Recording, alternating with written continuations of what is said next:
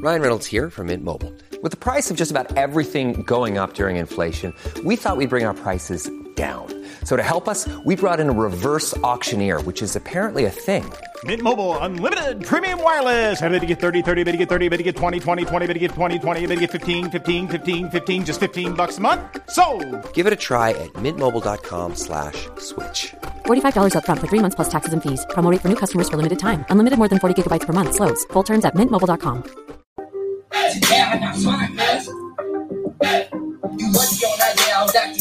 What? What? I go hard, cuz. Hey, y'all. Hope you guys are doing good. Happy Friday. Happy new month. It's the month of July, honey. You know, this is my birthday month. Waiting for Leo season. I hope you guys are doing good. Let me make sure all my screens are together. Give me just a second to mute this. Okay, got that muted. All right.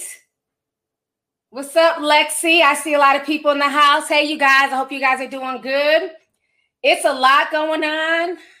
It's a lot going on. Um, I have been keeping up the content. Um, just thank you guys for y'all support. You know, I've been going through a lot these past few weeks, you know, with having to find a place to stay, everything going on with the house. It's just been very stressful for me. Um, so I just thank you guys for y'all being patient, letting me not make content for two weeks on YouTube while I just figured out, you know, a place for people here. Oh my God, is Siri talking in the background? Oh, my iPad. I don't ever use my iPad except for the green room and it's talking. But um, so it's been a lot going on. Um, I want to thank you guys for just supporting the green room chat. I want to thank everybody who called in the other day when we did the Bill Cosby show. That was awesome. Um, I want to thank Spotify for just really looking out for me and supporting my brand. As most of you guys know, I don't make YouTube videos like that anymore. I'm not interested in doing it because literally everything I do on here gets demonetized. Even my last live stream was demonetized. So the only thing I do on here now is just do my live videos once or twice a week, and the rest is podcast. So thank you all who have just supported my podcast. And now we're venturing on to other things, and they wanted me to help, um, you know, start the green room, which is like a offset of Clubhouse, but better. You know what I mean? So we're gonna have more topics, more call-in shows. Um, and the difference, I really like it because everybody was just respectful. Regardless if you agree or disagree, the vibe was cool. It was nice to hear from so many different people from so many different walks of life. But that just is a testimony to the people who follow me. You know what I'm saying? And I create a certain environment where, you know, we're free to discuss and we can agree to disagree. And I just, I really appreciate that. So thank you to everybody who came through and who's just been supporting me moving over to podcasting. Now, um, it's a lot of things going on in the sports industry. This is probably going to be more or less a sports video because I have a lot of stuff to say, not only about the Olympics, but also um, the N, uh, the N. Uh, I keep wanting to say the NAACP. I don't know why. The NCAA. Um, I got to talk about them, their new ruling, because I've been talking about that for the past few years. But um, yeah, so we got a lot to get through. Let me go ahead here. Let me read some of these super chats real quick. TJ Sam5 says, T, just showing you love as always. Giving you your flowers in the presents. No cloud chasers over here. Discord gang. Thank you so much, TJ. I appreciate you. Um, Shala W says, You look beautiful. The melanin is popping, sis. Many blessings to you and yours, and congratulations on your new home. Thank you so much, sis. I really appreciate that. Thank you for the super chat. Um, let's see here. The unlimited Danielle sent $20 with a heart emoji and a smiley face. Thank you so much, Danielle. Thank you for the super chat. So, um, at Tyria Taylor says, James in the green room was everything. Shout out to that baby. Love you, T. Yes, James killed it. You know, he came through with the receipts. Like I said, I don't care what end of the spectrum you stand on with Bill Cosby, but let's just all respect that everybody doesn't see him as innocent. Everybody's not running to cake for him. Some people are, and that's okay. And that's why I was just so happy to have a wide range of people calling. So, yes, shout out to James. I'm so glad he was able to call in and just, you know, be honest about how he felt about the situation. Um, so I wanted to come on here and talk about everything that's going on um, in the Olympics. It is getting crazy. I woke up to this morning to the news of um, Sha'Carri Richardson, and I was just very surprised at what was going on. So, if you guys don't know, she's been doing her thing now for years. Um, but I try to dig up more stuff about like her family life, her mom, because we found out recently that her mom passed there wasn't a whole lot of information. From what I heard, she's of Jamaican descent. Her father wasn't in her life, and she was raised with her grandmother and her grandfather. And I believe her mother may still be in Jamaica, or what, excuse me, uh, was in Jamaica when she passed, but I'm not sure. So she's kept a lot of her life more private, and it's been about the running, it's been about her athleticism. And so today, um, you know, hit the news that she will not be making into the Olympics because of a marijuana situation. So let me go ahead and just kind of share my page with you guys with just some of the stuff that I posted earlier today. She also did an interview as well. So give me just a say, I have a lot of screens because it's a lot of stuff to unpack. You know, and I, I don't know. I, I hope I don't even know if I'm the right person to unpack this. I'm gonna try my hardest. Y'all know I'm not the best with names, but I mean, I keep up with stuff. I'm just not the best with names. And I apologize if I mispronounce people's names or don't say them right. Um, it's it's no disrespect. I'm just I'm just not that good with names like I used to be. Um, give me just a second here. So I want to share this screen here um, on my Instagram with you guys. So this is what I posted this morning. Breaking news from the AP: American champion Sha'Carri Richardson cannot run in the Olympic 100 meter race after testing positive for a chemical found in marijuana. Richardson won, 100, won the 100 at the Olympic trials on June 19th. Say, oh, you was only fast in high school or college. Yeah, you're gonna be okay. Or you're a freshman, so you know, don't expect too much. Like I don't give a damn about that. Carrie Richardson, the 75. Like we, when we on this line, we on this track, it's me and the clock. It's you and the clock. Ain't no, ain't no age involved. Ain't no classification involved. It's who wanted, who been working the hardest to get down to that line first. And that was my biggest thing to myself that I drove myself to focus on to to achieve is the fact that you're not gonna put me in a category because you couldn't achieve those goals because you couldn't do that when you was at such age or such category and stuff like that. My goal was to be the best I could be as soon as I could be the best. We'll always have some. LSU, her freshman year, she sets the collegiate record. And she turned pro and said, Well, you're young, you have to pay your dues. Here she is, second fastest in the world. Richardson said, I could just tell you this is another race, but I have to give respect to the magnitude of this event. Sha'Carri Richardson with that bright orange hair. She wasn't the first out of the blocks. On the inside, Teahna Daniels got a good start, but this is where Richardson winds up and eases back. She points to the time, 10.65. How about that? The clutches at 10.72. It's me, but she started pointing at the clock 30 meters before. LSU, her freshman year, she sets the collegiate record. Last week, finding out my biological, biological mother passed away, and still choosing to pursue my dreams, still coming out here, still making sure to make the family that I do still have on this earth proud, and the fact that nobody knows what I go through. Everybody has struggles, and I understand that. But y'all see me on this track and y'all see the poker face I put on, but nobody but them and my coach know what I go through on a day-to-day basis. And I'm highly grateful for them. Without them, there would be no me. Without my grandmother, there would be no Sha'Carri Richardson. So my family is my everything. My everything to the day I'm done. Sha'Carri, unbelievable. We offer our deepest condolences on your loss, as well as our congratulations Thank you. on what you accomplished in the midst of all of that pressure. Thank you. You okay to say this? See you in Tokyo? Oh.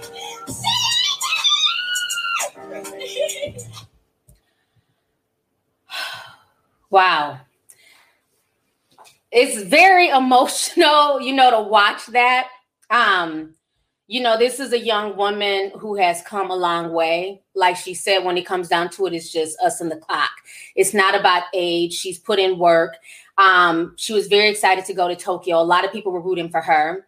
Um, and then, of course, you also had people who would troll her because of the bright colors that she wore in her hair. Because, again, dark skinned women are not supposed to wear bright colors in their hair and bright color lipstick and stuff like that. And, you know, she shattered all of that. Hair aside, it's about what I do out there on the field.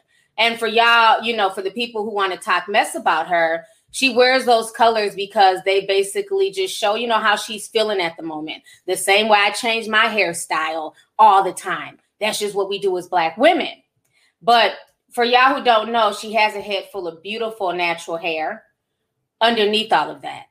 If y'all have not never seen this picture, that's her with her afro. So she worked very hard to get to where she's at. So it was announced today that they did a random drug test on her and it came back that she had marijuana in her system. So a lot of people were really upset by this. They feel like, you know, it was a setup. What made them just drug test her randomly? And she ended up going on the news today. She spoke about it. And one thing I will say is that she definitely took ownership, you know, to the situation that she put herself in. Okay. So I want to go ahead and play you guys that interview that she had earlier this morning. So give me just a second here. Chanel, thank you. And Sha'Carri Richardson joins us now. Good morning, Sha'Carri. I just want to ask a simple question first. How are you doing? Um, I'm blessed to be alive. That's about it. This is not easy. This is a hard moment that you're in right now. And uh, I thank you for being on. And I know you wanted to tell your story. So tell me, you know, what happened? What led up to this positive test? Um, just honestly, or just I want to take responsibility for my actions. I know what I did. I know what I'm supposed to do. Um, I'm not. I'm I'm allowed not to do, and I still made that decision. But um, not making an excuse or looking for any empathy in my case, but just however being in that position of my life, finding out something like that, something that I would say is probably one of the biggest things that have impacted me positively and negatively in my life when it comes to dealing with the relationship I have with my mother. So that definitely was a very heavy topic on me. And people don't understand what it's like to have to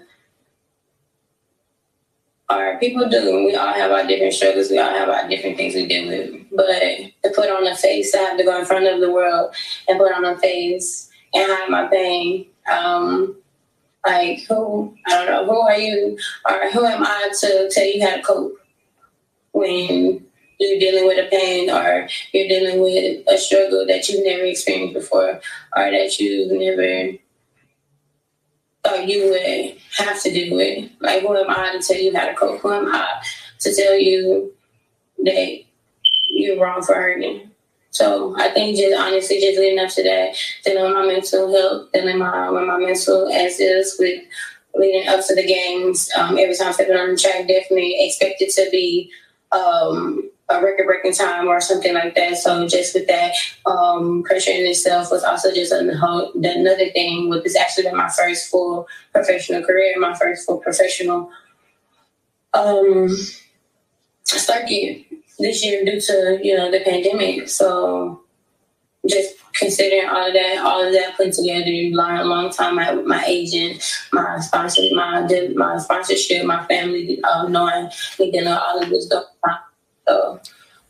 Okay, so let me come back on the screen here. Um, y'all can always go back and watch the full interview. So she did take ownership to that. You know, she did admit, you know, that she was smoking weed and they do test you.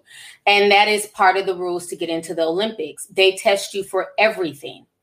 Even in the Olympics, if you get caught with insulin in your body, that can be enough to bar you from getting into the Olympics. Now, I see a lot of people very upset about this, of course. You know, I was upset about it as well. But I also had to be honest that you know, I feel like sometimes these are the conversations we don't want to have. sometimes certain situations are bigger than ourselves. Like I understand her mother passed, and I'm not one to tell anybody how to deal with death, you know, because that's something personal to each individual person. And the way people deal with things are different. But there are rules in place, unfortunately. And the Olympics are one of the strictest places when it comes to drugs, especially, you know, with the anti doping and all that stuff. They're very strict when it comes to that. So they basically told her, you know, her, her test came back and now she's not eligible. They put her on, a, I believe, a, a three month suspension, meaning that when they go to Tokyo, what she runs in, the category that she runs in, she's not going to be eligible to run. They're saying there might be hopes for a different category. But if you've been training all your life for this particular category, it's hard to switch that up and then go run a different way, you know I'm saying, in another category. Oh, sorry, 30 day. I said three months. Sorry, 30 day suspension. So they put it in place right before, you know, the the, you know, everything is supposed to go down with them going to Tokyo. So a lot of people are saying that it's not okay. Michael Phelps got Michael Phelps got caught with weed.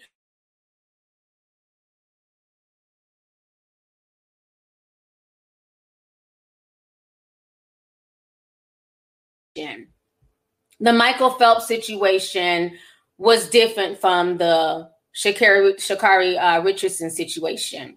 And I want to go ahead and kind of bring you guys back to that. One, Michael Phelps, when that came out, it be, it came out because of a picture. It was people that he was hanging with. Is it freezing? Okay, let me know if it's freezing because it's not freezing on my end. Okay, I don't know why it's freezing. If it is, okay, it's on YouTube's end. Um, try and refresh it. Try and refresh your screen. Because on my end, on StreamYard, it's working just fine. So you can try and refresh your screen. If not, just watch the playback. Um, but yeah, showing that the connection is excellent. So, so back to Michael Phelps. So when he was caught, he was caught because he was smoking out of a bong. One of his so-called friends, whoever was in the room, they took the picture and they were using it to blackmail him. And initially he was going to pay for it, but they wanted so much money, it's like he didn't know what to do. So he and they ended up selling it to like Newsweek or something like that. So that's how it got out. So let me just go ahead and just kind of read this to you guys because it's two different situations and people are conflating it. And go back to my notes here. Okay, so when Michael Phelps, Phelps got caught, the USA swimming suspended Phelps from competition for three months. That's why I got the three months from. Excuse me, I was mixing up his suspension with hers. She was only suspended for 30 days. He was suspended for three months. And they said it would, and they would also withdraw its financial support of him. The fallout from Phelps' suspension included more than just an inability to compete. Kellogg also announced that they would not renew his expiring sponsorship deal with Phelps. And other major companies also fell back from him as well. Now, the difference with this situation is when Phelps was suspended, this was February 2009, six months after the 2008 Olympics, and five months before the 2009 World Championships. If Richardson is suspended, the ban could go into effect less than a month before the start of the 2021 Tokyo Olympics, which she's been. So that was the main difference. And I think people are conflating it. They're like, oh, you know, he smoked weed. His, you know, his drug test came back dirty and he still got a chance to go compete. That's not what happened. You know, so I just, I don't like when people try to conflate issues. And also, he got a lot of backlash. I don't know if you guys remember this. He got a lot of backlash for that. He was clowned relentlessly in the media sponsorships dropped from for him. I mean, he he suffered a lot from that. He went through severe depression. And he wasn't they when they when they uh yeah, they dragged him. I'm glad y'all remember because people are acting like he wasn't dragged and nothing happened to him. He got under a lot of trouble. He was under a lot of scrutiny. And when they tested him, he was tested around that time. He wasn't, he didn't have any weed in the system. So when he was caught with that bong, it was after the fact. So I think people comparing that is apples to oranges. You know what I'm saying? She is admitting that she smoked weed. She is admitting that she knew the rules, but she chose to go on ahead and still smoke. So, two totally different situations.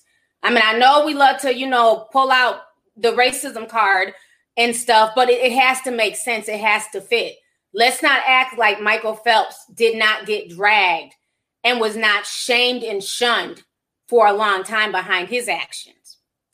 Also, it was announced today that Nike is not going to take her sponsorship away, which I think is a good thing. But let's also keep it real. Nike's a part of that woke, you know, the, the whole woke conglomerate. So if they were to take her sponsorship away after being so behind uh, Colin Kaepernick and, you know, all these movements like BLM, it would make them look stupid as hell and hypocritical. So I'm not going to necessarily take it as a win, but I believe that, you know, for Nike in their best interest to not be boycotted and drug all up and down, you know, social media and the court of public opinion is why they're standing with her. Kellogg didn't give a damn. They dropped Michael Phelps and refused to renew the contract as soon as this broke. So even though she's not going to qualify to go to the Olympics, she's still going to be able to keep her sponsorships. Now, let me also, yeah, Ryan Lochte, he was another one. When, yeah, I called it the woke conglomerate. he was another one. When he lied for no reason, idiot, and just decided to stir up a bunch of shit in Brazil, he was drug and everything else, you know. So again, there's definitely, you know, consequences when these Olympians, you know, do certain things. But that is a part of the rules. Now, I will say this, like I said, do I feel bad for her? Absolutely. You know, she's young and she felt like that was, you know, something she needed to do to cope. But there are still rules and regulations. What I want to say to her and future Olympians and just, you know, young people just making decisions, sometimes we have to think about things that are greater than ourselves. Okay? Because her deciding to, in that moment, deciding to smoke weed because she was under pressure, unfortunately, that decision just changed the, the trajectory of what she could have been, what she could have accomplished in this year's Olympics. Granted, she could go back four years from now, but we're in 2021. We're talking about right now. There were so many young girls and young women looking up to her, you know, who were rooting for her. Because what I loved about her was her just her being unapologetically her. Wearing the bright weaves, the long nails. She was almost like a mini living embodiment of Flojo, like the modern version you know, not making apologies for who she was, where she came from, her tattoos. I just loved her defiant spirit. She was comfortable in her own skin, regardless of what uh, everybody had to say about her, her being too young, not putting in enough work. Like she said, it's about that clock and it's about the, the athleticism. But I just want people to understand that when you've been blessed with a certain opportunity, I don't care if it's the Olympics, I don't care if it's, you know, you going viral and, you know, being blessed with a social media presence on TikTok and things like that. Always think about those people who not only look up to you, but the legacy that you're leaving behind. And sometimes just even thinking that far in the future can snap you out of rash decisions right there in your presence. I hope y'all understand what I'm saying. I hope it doesn't come off like I'm being harsh or, or judgmental because I'm I'm not. I'm coming from a very, very sincere place.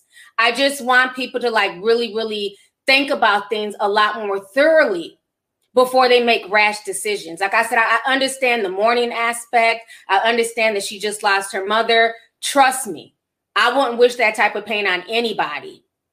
But at the end of the day, we're talking about legacy.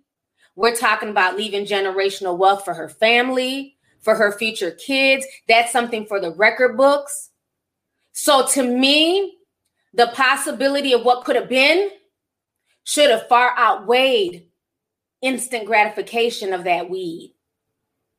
And that's all I'm saying. You know, so, you know, I was definitely rooting for her. And let's keep it real. You know, a lot of people have been in situations where they've had to stop weed just to get regular jobs, working nine to five jobs. Like, yeah, you know, I'm about to go get a new job. They do drug testing, so I can't smoke weed for the next 30 days. And people do it all the time just to get a nine to five job. So imagine having the opportunity, a once in a lifetime opportunity. Hopefully, there's another one coming down the pipeline. Okay, we're going to speak that into existence for her. I hope she's able to make it again. But just talking in this instance where we're at right now in 2021, you know, this lifetime opportunity, I just believe that that far outweighed, you know, just just just the weed aspect of it because that's one thing about the Olympics, they don't play. They do not play. Everybody knows this. They use anything to disqualify people and especially people of color. So I just, I don't know. I just really wish that, you know, even though it happened, that it wouldn't have happened. But I also have to speak about it honestly as well. You know, that sometimes we have to look at the big picture sometimes we have to look at, you know, what this all means, what this blessing means. And as sad as her mother's death is, maybe that that happened and that could have been the catalyst to push her even further to where she may have broken even quicker record because her mother was pushing her. You know what I'm saying with the wings of the angels. I mean, I'm just I'm just, you know, saying. So I just I just wish, you know, everything would have worked out differently. You can tell she's hurt. You know, she's probably kicking herself in the ass. I'm sure she has plenty of regret. But I do respect the fact that she took ownership. She was honest about it. You know, and she and she held her composure. She didn't get on there in a gray fucking sweatshirt like these weirdo YouTubers. She wasn't sitting on the floor crying and, you know, boo-hooing and, and just carrying on. She wasn't rolling around on the ground she just held her composure and just spoke her truth. So kudos to her for that, you know, for just being young and being able to just maintain it, to take ownership. She didn't get up there and blame anybody else, you know. She just said this is what it was. So for that, I do I do respect her for that. But it's just sad because it's just been one thing after another. And and you guys know I'm somebody I, I love sports. You know, the Olympics is dope. We've been watching um, Simone Biles just killing it. You know, just all these women just killing it, especially women women of color. So just to see this, it's just sad that she fumbled this. She was so close, you know? And I see a lot of people saying it's just weed, it's just weed. And yes, I get that. Weed is not a drug enhancing, you know, drug. Usually, when people smoke weed, you want to just fucking lay down and, and you know go to sleep or eat a bunch of food. And for her to have smoked weed and still been able to run in the manner which she's been running, because I'm sure it wasn't her first time ever smoking, it says a lot. But at the end of the day, regardless if you know whatever we deem weed is to us, because some people think it's a gateway drug and it's the worst thing. Other people want it legalized. You know, that's a whole nother discussion. But regardless of what weed means to you, what matters is what weed and marijuana means to the Olympics. That's where she's trying to go. Okay. It's not like she lost a job making, you know, $15 an hour. And it's just like, well, you lost the job. That's bullshit. That this is this was way bigger than that. And to the Olympics, they do not play. So I wish Sha'Carri the best. I hope she takes this as a lesson learned and I hope that she takes this and she uses it to keep motivating her and to keep pushing through. If this is her goal and that's what she eventually wants to do is make it to the Olympics, then nobody can stop her but herself. And I hope that she's eventually able to make it. But yeah, I mean, they gave her a 30 day suspension. That was less time than they gave Michael Phelps. And he didn't have weed in his system. He wasn't caught with weed. He wasn't, you know what I'm saying? That was after the fact. So they both suffered backlash, but she's definitely not getting the brunt of the backlash like Michael Phelps got a few years back. And I think part of that is because weed has become more normalized. You know, it's being seen as more recreational. A lot of states are legalizing it. So it's not as bad now. But imagine back in 2008. I mean, that dude was ready to jump off of a cliff. So was that crazy? Let me go ahead and read some of these super chats. We have quite a few people here. Thank you, everybody, for coming through. Um, Anthony Green sent 999 says T looking good, been a tea sipper since 2016. Love what you do. Thank you so much, Anthony. Thank you for coming through. Um, Tatiana Jackson says, Love the hair. Your podcast is amazing. Thank you for posting as often as you do. Keep them coming. Thank you so much. And I have more stuff in the works. Um, you know, I've been working nonstop, but and it's it's been a lot. I took a small break yesterday, but I have more stuff coming. So thank you so much. Um, Bruce uh, Kenton says, T, you're looking beautiful. Also, I have been I have been loving the call-in discussions. It's just like listening to the radio. Get your coins. Love you. Love you too. And thank you for the super chat. Uh Risa J says the reporter deserves backlash for traumatizing her. That was that's what triggered her response. They had no right to insensit to insensitively reveal that information. Hashtag setup. I get that. I didn't understand it either why is an intimate moment being reported to her as she's you know i'm saying running and and you know having her mind focused on one thing? Like should that not have been her family's job to tell her not a random reporter? You know I, I think it was bullshit too don't get me wrong. But at the end of the day the only thing we control is ourselves. Like i always tell you guys people can can pick on you and, and do things to try and pull you out of character but when it comes down to it, it's about how you react. So even though they set her up, even though they put her in, a, in an uncomfortable situation, at the end of the day, she chose to smoke weed, which violated the Olympic rules. And it is what it is. It's unfortunate. I agree the, the reporter was an asshole. But again, it's about being responsible for our actions. And she's doing that. She's taking full responsibility for that. So thank you for the super chat, love. Um, Leon Y. Senpai says, Hey T, I appreciate all your videos. You've helped me out a lot. I'm about to start nursing school this fall. Thanks for always keeping it real. You are so welcome and congratulations. Good luck to you on nursing school. Thank you so much for being a supporter of my platform. Um, Court Just Court says, Hey T, hey Discord fam. Oh my God, your last green room chat was everything. thank you so much, sis, and thank you for the super chat. And shout out to the new Discorders that came in for the month of July from YouTube and Patreon. So I hope you guys are enjoying the Discord such you know thus far as well. So we had a nice little welcome party yesterday. Um, Venus Alchemy Tarot sent 1111. Thank you. Says T, I'm going to catch the replay, just showing some love. Thank you so much, sis. C. Johnson says, Happy Friday, Auntie. My other super chat didn't go through. Blessings and positivity to you and your family. Thank you so much, C. Johnson. I appreciate you. Um, I am I am Nola from Cali. Says why the Olympic officials didn't keep the same energy with Michael Phelps when he tested dirty. I just broke that down. Thank you for the super chat. I just broke that down. Um, it's not the same thing. Like I said on Twitter, people are conflating issues and they're not being honest. And one thing about me, I'm going to tell the truth. I'm not going to push a narrative because it sounds good. We have to speak with logic and facts. So hopefully you caught my breakdown about the whole Michael Phelps situation. But thank you, sis.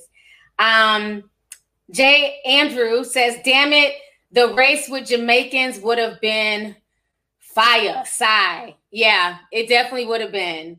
Uh, Lucky Charm says the green room was super fun. It's similar to Clubhouse and the new Twitter space features. I had a blast the other day and love feeling included. I'm so glad. I'm so glad you're able to join us. Thank you. Um, what's up, Lexi? Lexi lately said 999 says the green room episode was lit. Thank you for creating this community. I learned so much from the Discord and now the green tea room. Love you, T. I love you too. And thank you, my Jamaican sister. Lexi's Jamaican as well. We were having a good discussion the other night about, you know, African and Caribbean parents you know, and how they like expect so much from us. And, you know, when we deviate and we don't, you know, they all want us to be nurses and doctors and lawyers. So it was a really cool conversation to just hear from people from other backgrounds. So thank you, Lexi, for being a part of the Discord and always bringing something, you know, thoughtful to the table. I appreciate you. Um, Kareen, let's see here, says it's sad, but she broke the rules. The Nigerian runner blessing, um, the Nigerian runner blessing looks good. Got hold, got hold in silver now T. Thank you so much. Thank you for the super chat, love. Raven Black says, Hey T, I'm at work. I will catch the playback. Just wanted to show you some love. Thank you, Raven. Uh, Ray Jen Bacon says, Hey T, love you as a Dallas native. I was proud of her and the other Dallas Fort Worth girls, Jasmine Moore, Ariel, and Shiaka for making it to Tokyo. Texas girls, fire. I know that's right. Thank you so much. So it's been a lot going on. Uh Geechee Girl sent five. Thank you. Heza Alexander says sidebar is that you're saying no, you get ready. Is that you in your video? Love you. No, the you get ready. Um, people think it's me, but it's not me. It's from a video about this whole Taco Bell drama. I did the video like a few years ago, and I just always use the intro because it's funny. Because if you watch the beginning of the video, the lady spills tea everywhere. They're fighting with like big containers of tea, and the guy's like, "I'm no." She's like, "I'm calling the police. Get ready, get ready." That no, that's what the guy was saying to her, and then she's like, "No, you get ready." But the beginning of it, they're fighting and throwing tea at each other. So people don't get that. It's like an inside joke for like the tea sippers who have been here. But no, it's not me. It's this Mexican lady. It's like Margarita was her name.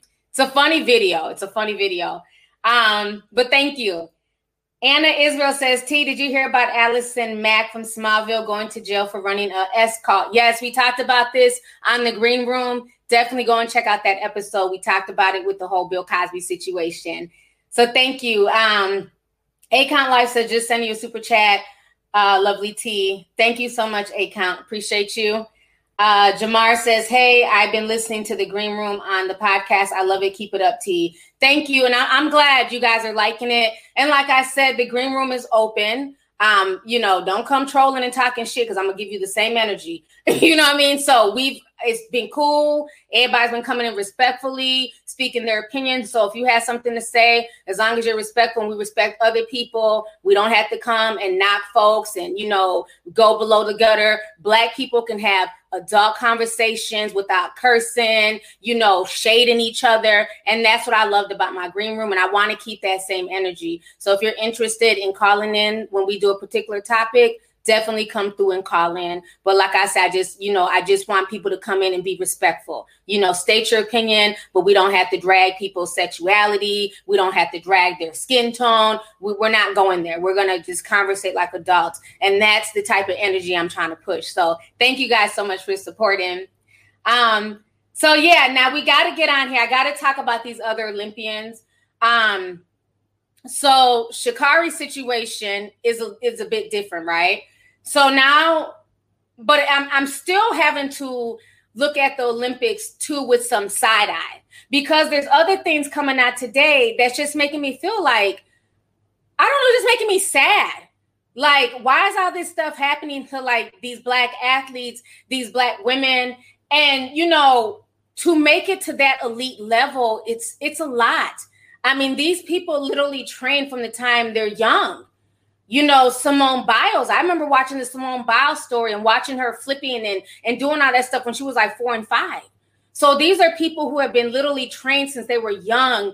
And to just have this stuff snatched away is just really sad. So, one of the things, somebody wrote an amazing article today, and I want to share this with you guys here because at this point it seems like the olympics is going out their way to do certain things to black athletes. Now the whole Sha'Carri Richardson situation i don't really want to mix her in this because her situation was more or less self-induced. And she's taking responsibility for that. But it's still sad to see her you know i'm saying not be able to go to tokyo. But these other cases are really heartbreaking as well. So let me go ahead and share this with you guys here. Let me pull this up.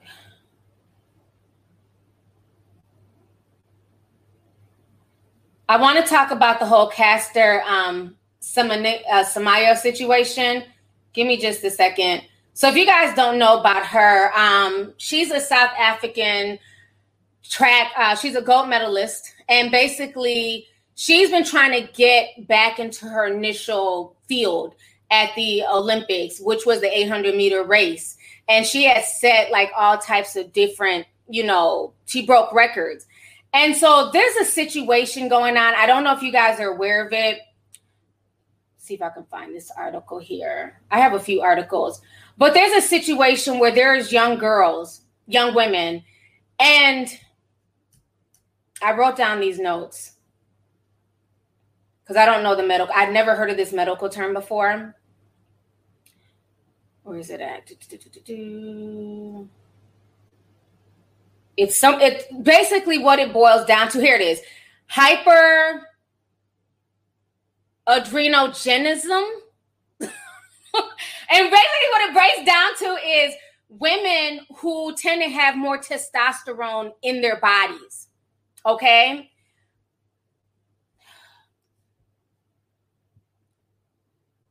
A lot of these women, they don't even know that their bodies are making this level of testosterone until they get into the Olympics and they're being screened for everything because they have to screen and make sure that these women are genetically women. And these women are genetically women. They have ovaries and uteruses. But because they tend to have a bit more testosterone in their bodies, the Olympics has made a rule that you can only have so much testosterone. And if your testosterone in your system as a woman is at a certain level, you can't run in certain categories. They have to move you over to a higher level. So, um, Caster has been trying to fight this for the past few years, and she just found out that she lost her battle. Now, one of the things it's it's oh God, it's so many women that's being affected by this, and to be honest, there is a lot of testosterone in their bodies because even looking at them, they have a lot of them tend to be like they're very physically fit, they have more masculine features, and some of that is from the testosterone. But the thing is, they're not injecting themselves with these testosterones, their body is creating this naturally. And I feel like they're trying to find a way to just discredit these women over something that they cannot control. These women are not transgender. They're not trying to, you know, be men. This is just something that their body is creating. And it's affecting several women. let me because she's been fighting for this for a while.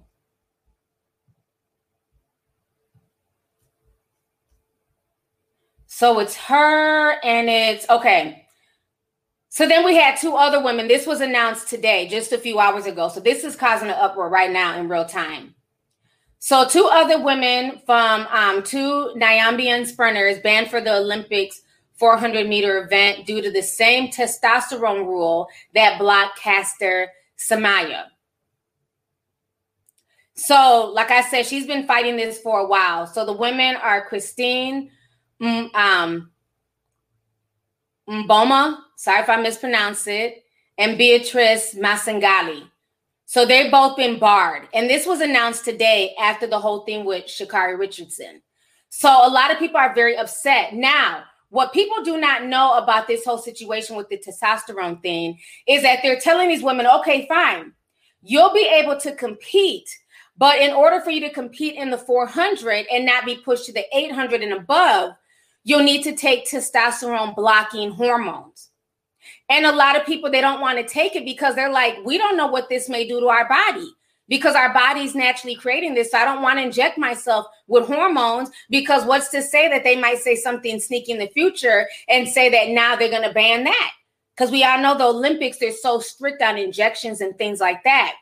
Another thing that they're trying to do is also give them an option to have surgery and this surgery, I guess it removes the gland or something like that, that causes them to have extra testosterone. And the sad thing is, one of the ladies did this. It was a Kenyan runner. I was researching this earlier. Her name is Margaret Wambu. And base Wambi, sorry. And basically, she did the same thing. She underwent surgery and she has not been the same since. So for y'all who don't know, this is like really serious. So now they're trying to fight and say maybe there should be a third category for women who naturally have a lot of testosterone. So it's just it's really sad. And like I said, I'm sorry if I'm mispronouncing people's names. I'm not trying to be disrespectful, but let me just get through the show. I'm not trying to be rude. I just, you know, I'm not good with everybody's names. I apologize. Um, but it shouldn't be lost on the message that I'm saying. So let me go ahead and play you guys a few videos here of some of the women just talking about the things that they've been through with this situation.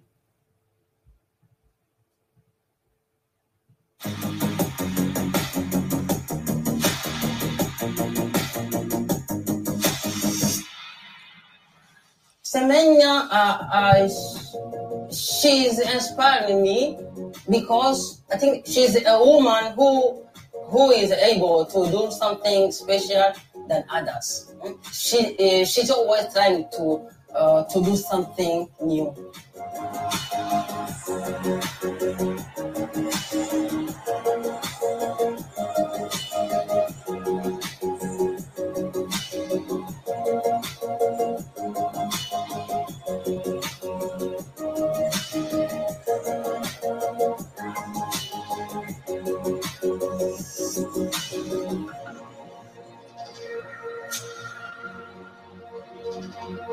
For me, it's about the information. It, it doesn't make sense for us.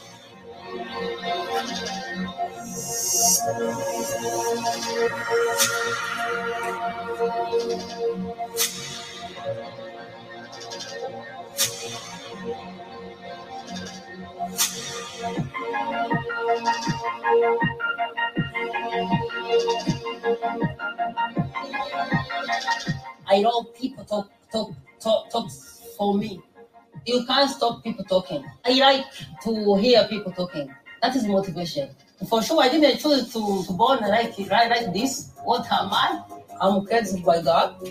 So someone has more question about it, maybe can God ask God. All right, so you guys just watched that video. And so it's it's several of these women and like I said, this is not even anything that they knew they had in their system until they go to apply and they go through the rigorous testing at the Olympics. Now, you know, because of the testosterone and you can see most of these women are slimmer, they don't really have boobs and things like that. You know, they don't have big breasts, is what I'm saying, and things like that. They have like a more slim male physique. So people were initially saying, oh, these women are men. They're trying to sneak in. They're probably transgender. I mean, these women have been going through hell over the past few years to prove that they are women. But sometimes when women have more testosterone in them, it can make them look a bit, you know I'm saying, like feature wise, you know, not have like, you know, the the super big breast and things like that, and certain things that make women look a bit more feminine.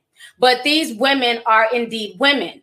Now, I want to go ahead and share with you guys the story um, of the woman uh, Margaret who under she underwent surgery because they were telling her you got to take these hormones, and like I said, most of them they don't want to take the hormones because they don't know what's in them. So she underwent surgery because this has been her dream to make it into the Olympics. You know, these women, especially if they're coming from like certain countries and they're more impoverished, this can be something that can help out not only their families but you know their entire communities. So for them they're willing to do anything. So she undergone this surgery and i just feel horrible for her because it's made things worse and she has not been able to go into the olympics since ever since she did this surgery. Let me see if i can find the video here You know, and it's sad. Even Simone Biles came out and she was saying that, you know, once again, black women's bodies are literally being regulated, you know? So let me, okay, here's the video. Yeah, this is just sad. Okay. She's the one who underwent surgery. All right. Hiyo category, that category ya hawa watu wako na kwa sababu ni vibaya kuzuia watu ku, kuzuia watu wasiutilize talent zao.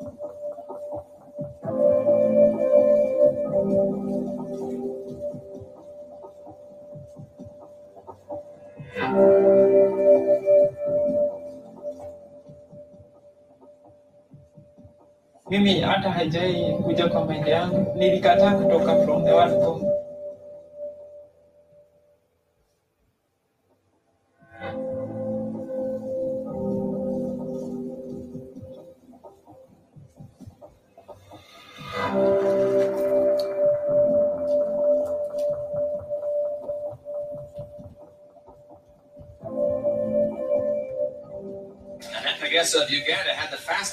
in the semifinal, the national junior record.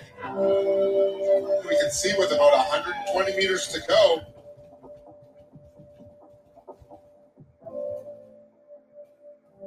I received a call from my international manager informing me that my blood was found like having high level of testosterone, so we can compete. When the call ended, really, I was like, I was just throwing the fire. My heart was like burning, running crazy, too much tears, so emotional.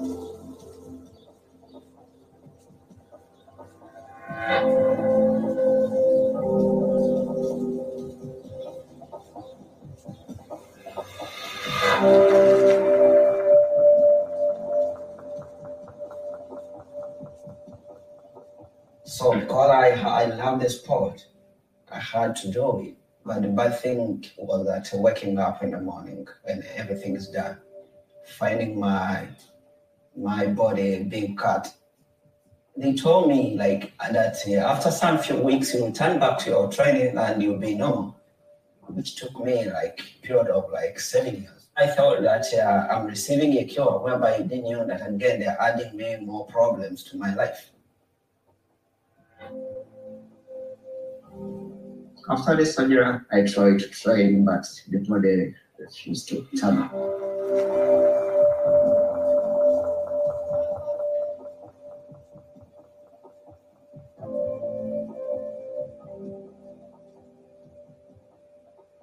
tunaweza kuwa wa kwanza kukimbia kwa hizo kategori, ndivyo at least tumotivate wenye wako huko wenye wamejificha.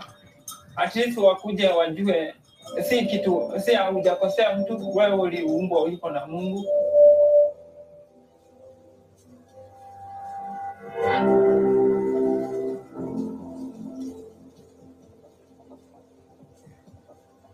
Itakuwa olympics kwa tv juu pia mimi mwenyewe nikijua niko capable ningekuwa qualify kwa olympics.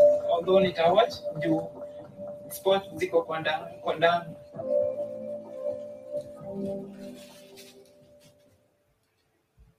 All right, let me come back on the screen here.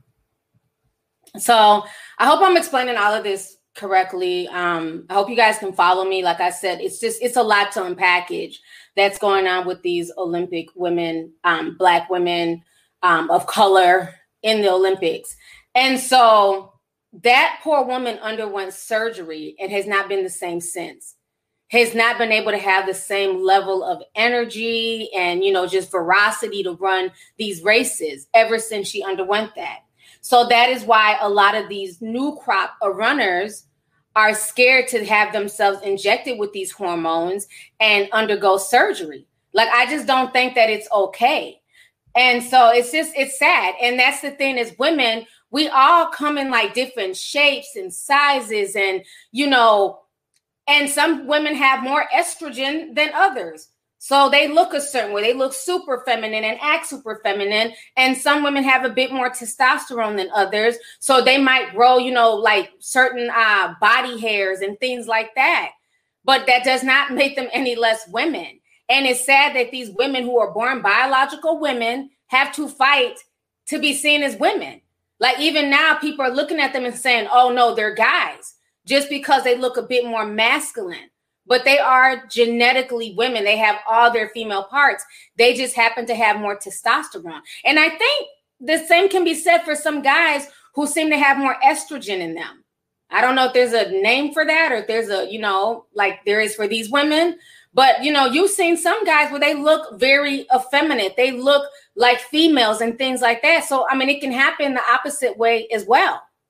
So I just, I don't know. It just made me really sad. Like the more I was researching all this stuff that's going on, because once again, Black women's bodies are being dissected you know, and scrutinized.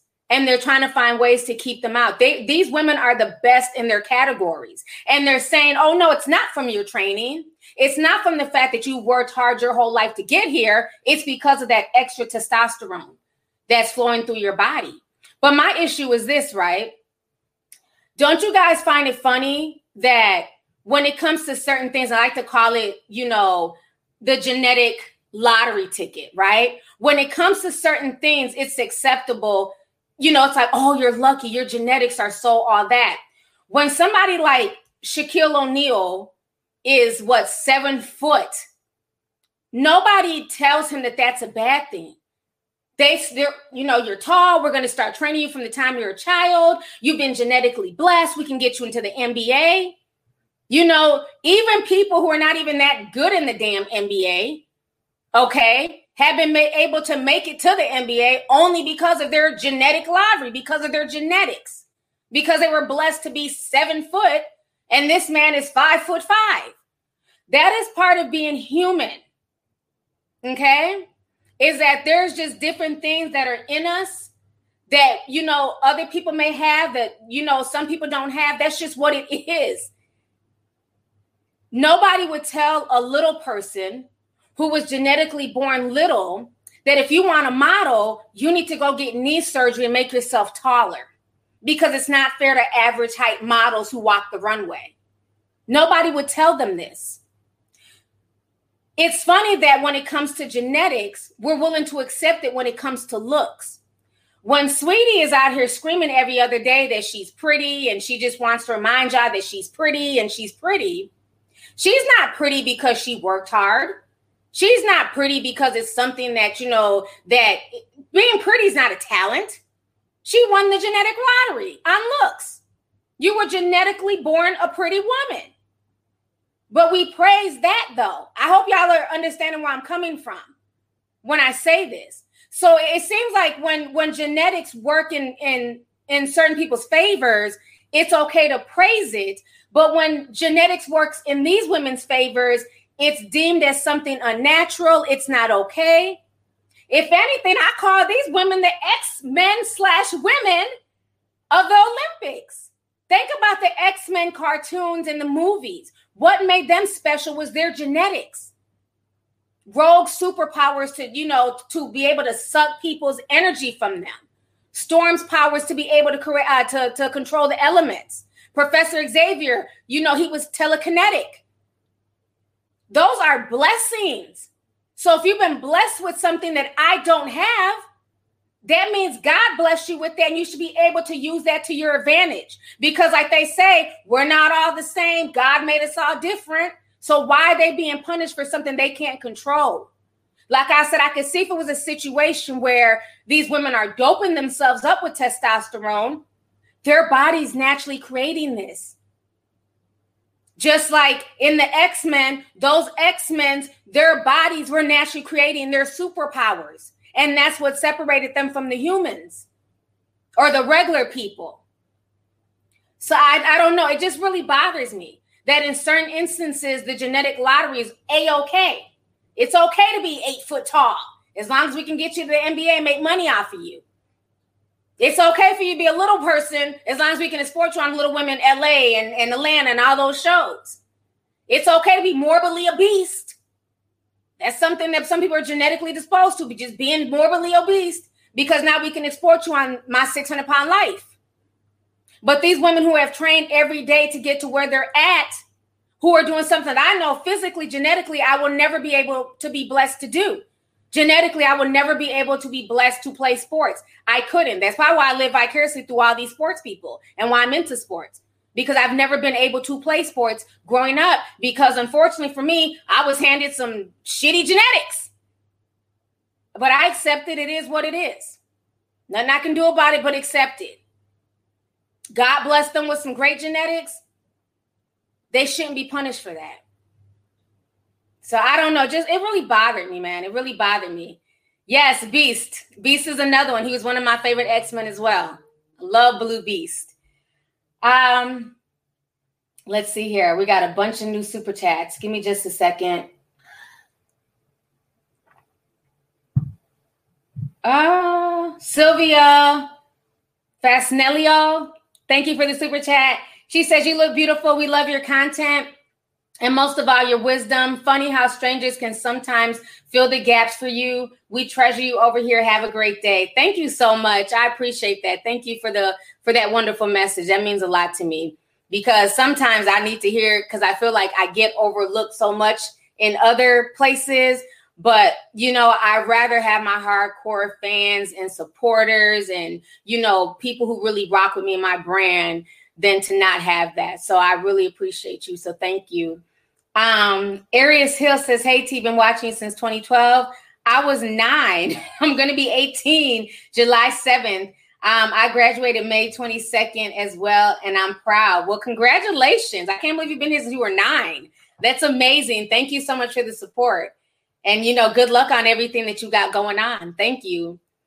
Uh, first second says the Olympics may be playing with fire with all these heavy-handed mandates it's really not supposed to be held considering that the Japanese have been protesting it and C19 has been ravaging for a while. Yeah, it's it's really sad the things that they're doing.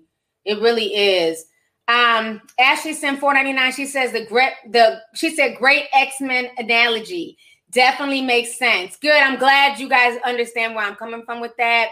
Um, it just made me very emotional watching you know, just all the things that's been going on today with female athletes. It's just, it's sad. And especially with these women, all they want to do is be able to do what they trained for their whole lives, and they're getting smacked down at every turn. You know, it's just, it's crazy. Um, Aisha Muhammad sent $50 says, Hey sis, one thing we have to remember is the Olympics was not made for us in mind. Also, if you look at the Olympics committee, there's no black country. There's an article called We Celebrate Michael Phelps' Genetic Differences. Why Punish Caster Semenya for hers? And thank you for bringing up Michael Phelps again. That's what I didn't understand. If you look at Michael Phelps, I remember articles coming out about him years ago. His body, if you really look at him, this no disrespect, honey, no disrespect, Michael Phelps, but he looks genetically odd. And I'm not saying that from like a disrespectful way at all. But when you look at his body, he has these super long arms, this super long neck. He almost looks like an elongated fish. And I'm not, I'm when I say this, I mean no disrespect, but people have said this in past that Michael Phelps looks like some type of like sea creature or something when he's swimming. It, it he he's huge. He's huge. His arms, his wingspan is huge. It's almost like he was genetically engineered, okay, to be the fastest human on earth. Like he's low key, you know, the living embodiment of Aquaman. Like I said, I mean no disrespect, but his genetic differences, because he has physical genetic differences that we can see when we look at Michael Phelps. He just he looks very odd, right? Again, no disrespect, but looking at him just just looking at him his body his features when he swims it's almost something out of this world. Okay? Not to take away from his training but you can tell genetically there's something there in mike phelps that's not in other people not in other swimmers. These women have something genetically inside of them internally and they're being shamed for it so that's very interesting that you bring up Michael Phelps. Thank you for that. Yeah, he's like the living embodiment of Aquaman. And like I said, I mean no disrespect because I, you know, I don't like talking about people, you know, physical attributes and things that they can't control. But to look at him, you could just tell that he's like a little specimen. It's almost like he was created to do this. You know, God blessed him genetically to be able to swim his arm span, his height, his legs, and he has a shorter torso. He just like when you look at him, he's just very genetically odd, but it works in his favor. And he's been able to eat and, and you know break records and everything else because of his blessings. You know, for all we know, uh Sha'Carri could have the world's most amazing lungs. The fact that she's able to, you know I'm saying, smoke and still be able to run like that, Half of you smokers can't even run to the corner store without being out of breath. You know, so I, I'm sure there's certain genetic differences in a lot of these Olympic people. They shouldn't be shamed for it. That should be something that we're like, dang, God bless them. That's a miracle. Let, how, how can we support that and cherish that? I mean, think about even like the whole bringing it to uh, Henrietta Henrietta Lacks, how she had that blood that scientists were taking her blood and using to cure other illnesses. You know, sometimes certain people are born with certain things. We don't know why, we don't know how, but we shouldn't demonize them for it. No more than we should demonize somebody for the color of their skin. You can't control your skin tone. I can't control that somebody was born white no more than they control that than they can control that I was born black. So yeah, it's really sad. Let's see here. Uh, Quentin Pearson sent 20 says it's crazy. Natural women with high levels of testosterone cannot compete, but you can allow a man to compete against women in the Olympics, i.e., the German transgender weightlifter. Mm, they're not ready for that conversation you, you can't even talk about anything like that without being shamed or being accused of being transphobic and things like that. So you made some good points. Thank you so much for the super chat, love. Um, let's see here. Asia Caroline sent 1499 says, I haven't sent you one of these in a while. It's been blocking my comments. I just want to say you have beautiful eyelashes. Thank you for all you do. Thank you so much, sis. I appreciate you and thank you for the super chat. Um, Let's see here. Sin B sent a dollar ninety nine super sticker. Thank you, Sin. Auntie Nooney says, "Hey T, looking gorgeous as usual. Sneaking to send you this super chat from work. Your streams and podcasts got me through second shift. Thank you for always bringing us to the tea through fair and balanced lenses. You are so welcome, and thank you for coming through. Um, let me check some other. I now have some other super chats coming through here. Let me go back and look. A lot of messages coming through. Uh,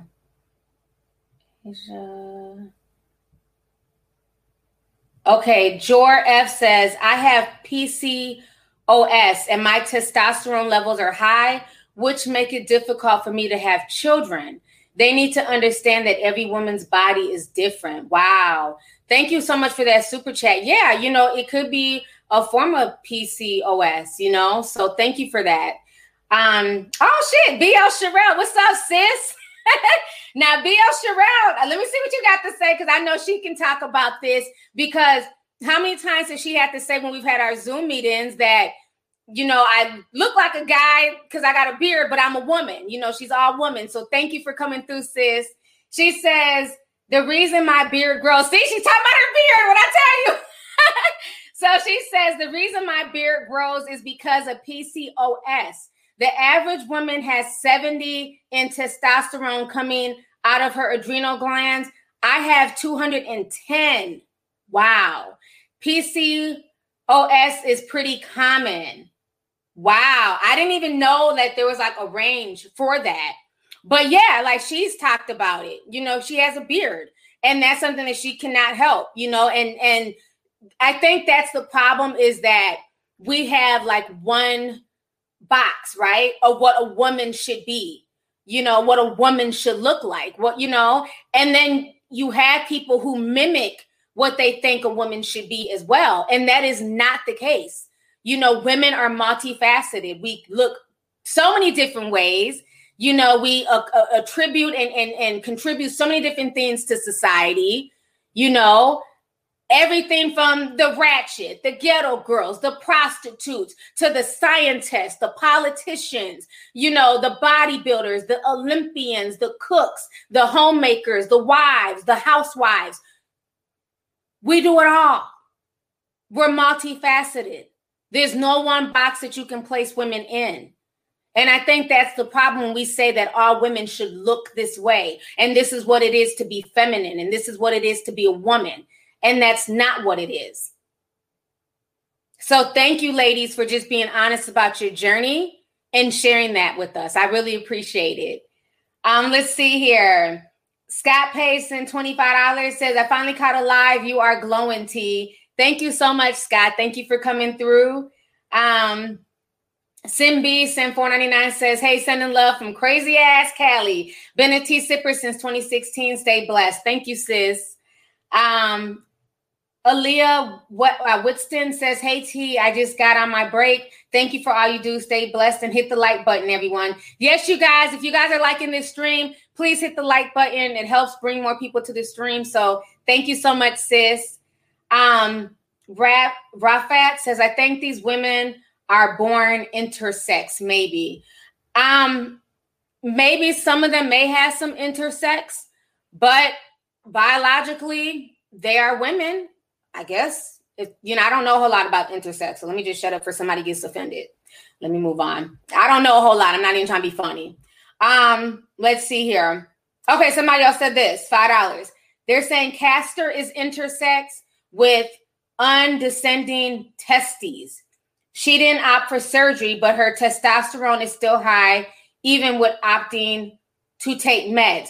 Okay, so we know for a fact that she is intersex from what um K Bragg is saying.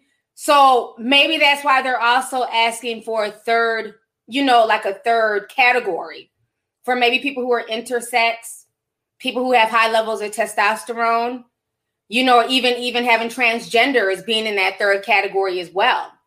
But the Olympic board is saying that they're not going to do that. So even if she's intersex, is that something that that's nothing that she can control?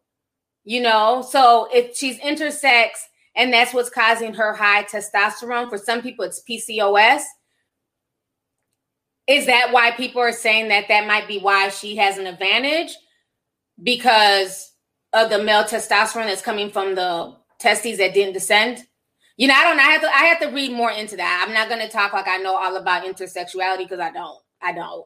But thank you for, you know, at least bringing that option up. Um, let's see here. Trixie Wilson says, Hey T, I've been getting my notifications late. Thank you for lifting my mood this afternoon. T sipper for life. That's what's up. Thank you so much, love. Appreciate you.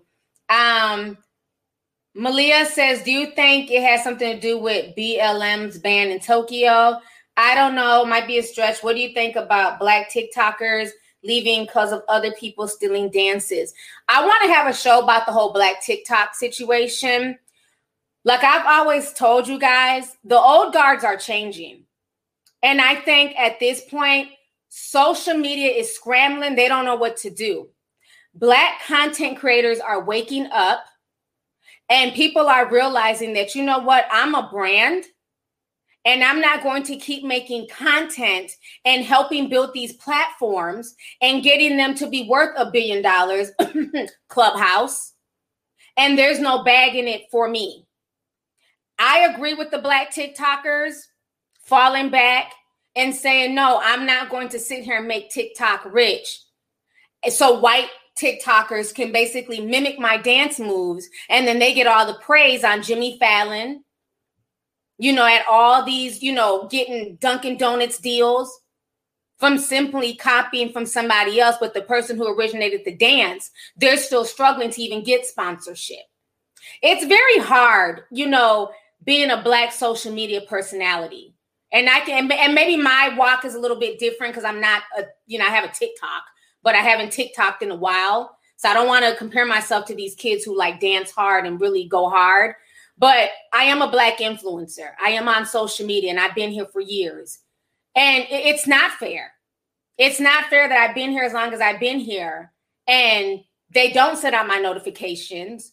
They mess with my numbers you know what I'm saying? But white people who have been doing the same thing that I do have been pushed through the algorithm, you know, have have been able to accomplish way more in the in a short amount of time. There's definitely a bias on social media, and I think a lot of black people are waking up. And to be honest with y'all, when Spotify came at me and was like, you know, they see the fact that I do my Zoom meetings, and so many people want to come to them. And my Zoom meetings will continue to be private for my Discorders because that is our safe space and we like it that way. You know, so I will never violate their privacy and post it on social media. Um, it's posted, but it's not posted for everybody else. It's posted for them to go back and rewatch it.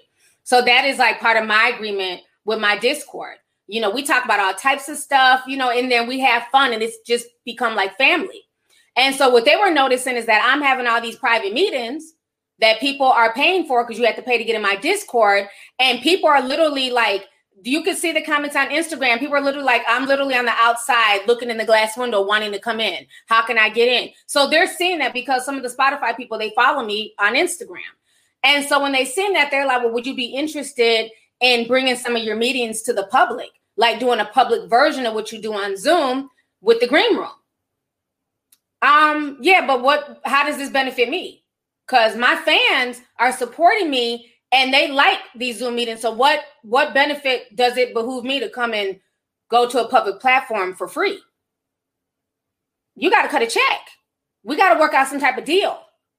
So again, knowing your worth and not getting gassed up because a company is hitting you up and saying, "Oh, we like you. You should come on our platform." No, I'm I'm flattered that you like me, but liking me don't pay bills. Liking me is not helping pay my son through college. So I think a lot of black content creators are waking up and they're understanding if you bring something of value to social media, you should be compensated for it just like anybody else. Because I don't shame white YouTubers okay, who have made millions off of this platform, who sit here and brag in your face, take you on mansion tours, ride out in Lamborghinis, tell you that you're not shit because you don't have red bottoms or a Birkin bag, Jeffree Star. Y'all don't shame them. So we need to start, we need to stop that mentality of trying to make black people feel bad for wanting what's theirs, for wanting what they create, what they research, what they put out there. And the old guards are changing. So much so that Instagram is now doing a, a, a, process and, and i called it out on discord. I feel like it's bullshit but instagram is now willing to pay content creators because they know a lot of content creators are now leaving social media. A lot of content creators are now doing what i did a year ago which was leave and create their own social media. A lot of celebrities and, and social media people are now creating their own discords where you got to pay to get on they're not creating their own, you know, subscription based websites, members only uh, things on YouTube, on Patreon. So a lot of people are now leaving these white spaces owned by white companies and they're creating their own space. And so social media is getting nervous because, again, Instagram would not be popping if it wasn't for Black people doing uh, sketch comedy, hair tutorials, you know, skits and, and all types of stuff that we bring to social media that we never see anything for. So now they're doing a thing that you can get paid on Instagram. But where I disagree with this is this Instagram is putting the onus of payment on the fans. So once again, Instagram is saying we're going to give you a platform. You guys can go live on Instagram and your fans can send you super chats. They can send you money. That's cool. But why is Instagram not willing to share some of that revenue that they've made over the years off of all these content creators, black, white, Asian, Latino alike? Why are they not willing to say, well, if you do a live stream, let's also pay you a CPM. Let's also pay you RPM. Let's pay you for how many views you get, how many shares you get. There's so many ways to break down a payment scale on social media with these algorithms that I'm not I'm not I'm not going to take that as a win when you're putting the onus on the fans. Now, fans want to send money just like y'all send super chats. I'm grateful and I'm humbled. But at the end of the day, YouTube still cuts a check. You get what I'm saying? So Instagram should also be cutting a check. Because at this point, everybody's paying for some type of subscription. And I know it's getting crazy. Trust me. We got to subscribe to Peacock. We got to subscribe to Bravo. We got to subscribe to HBO Max. We got to subscribe to different YouTubers and different Patreons. I feel like I'm sub- I'm subscribed to so many different things. It's crazy. I support so many people on Patreon, on top of like just different programs, different discords that I like, you know. So I, I get it where it can be so much for people, especially if you don't have it like that and you got to pick between your favorite content creators and trying to support them. But the old guards are changing. And those black TikTokers, they need to stay on strike and do their dance moves on paid services. You want to see my dance moves? You can pay me by coming to my private Discord and paying for a membership. You can pay me for coming by coming to my private website and paying for a membership. If you're going to steal my shit, you're going to have to cut a check. And there's nothing wrong with that at all. That is the mind of an entrepreneur.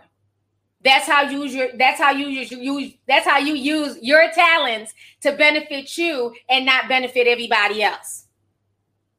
So I didn't mean to go on a whole tirade, but yeah, I'm very passionate about that. And I'm proud of those young brothers and sisters for understanding the game and understanding how TikTok has literally shitted on them. You know what I'm saying? Uh, remove their videos, just just plate them, but then have no problem pushing all these people through their algorithm. They show who they want to show. And it's usually the pretty white girls who really don't have rhythm, but because they're cute and they got nice bodies, they're going to be pushed.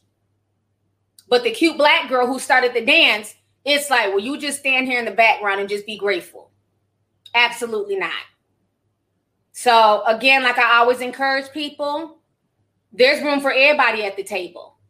If you have a talent, you have something to share, you have a voice, you can dance, just whatever you can do, find a way to monetize it. Let that be your second hustle. So now, sorry for that rant. I've been out here for an hour and 20 minutes. It's four o'clock. Oh my God, time is flying. Um, I still want to talk about a few more things. Did you hear about OnlyFans getting rid of adult content? Yep, I'm gonna do a podcast about that probably tomorrow. Um, yeah, we, I got I got that coming up. We're gonna talk about that as well. Um, Muchilla, what's up, sis? She says, "That's right, lovely T. We know you. Uh, you know your worth. The world will know your worth. Thank you so much, sis. My Discorders are in the house showing love. I appreciate that. Um, Jason Michael says, Mister." I can't check an age. Charles is back. Along with Shane, Jeffree, and Tati. I wish I were surprised. Oh, yeah, I told y'all they were going to come back. They always leave for a while after, you know, crying in gray sweaters and sweatshirts and shit, but they eventually come back. They eventually come back. And Tati came back talking about she broke. I was shocked. Tati has made millions off of this platform and is broke. That's why I don't live above my means. Um, let's see here. Blank Space 10, 10 says women can't have anything for ourselves anymore. It's like they are trying to erase us by preventing and shaming women's natural differences and praising slash encouraging men to take our place. Hashtag Roman Empire 2.0. Mmm. Mmm. I see you, sis. Thank you for the super chat. Thank you. Uh, somebody says, Michael Phelps, um, Rhonda sent five. She says Michael Phelps, I believe, had an acromegaly. Look it up. Acromegaly. I don't know how you pronounce that word. So some type of birth issue. But either way, it came out to his benefit. So, but thank you for the super chat. Uh, let's see here. Quirky Creole says, T, I agree with your take on Sha'Carri. My issue is with the Olympics is they let the trans wrestler in the women's category no insulin, but hormones are okay. Mm.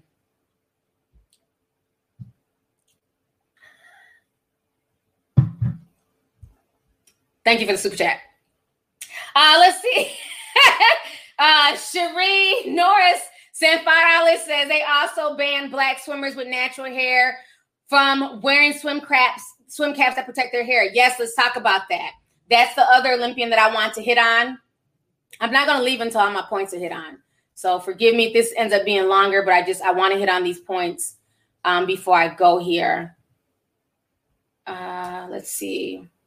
Make sure I got all my notes. Okay, so the soul cap situation. So if you guys do not know, um, Alice Dearing she is a British swimmer and she has been killing it. Okay. So she teamed up with Soul Caps to use caps that are that work better for natural hair because she has like this huge, beautiful afro. And a lot of times, let me show you her picture. Gorgeous woman.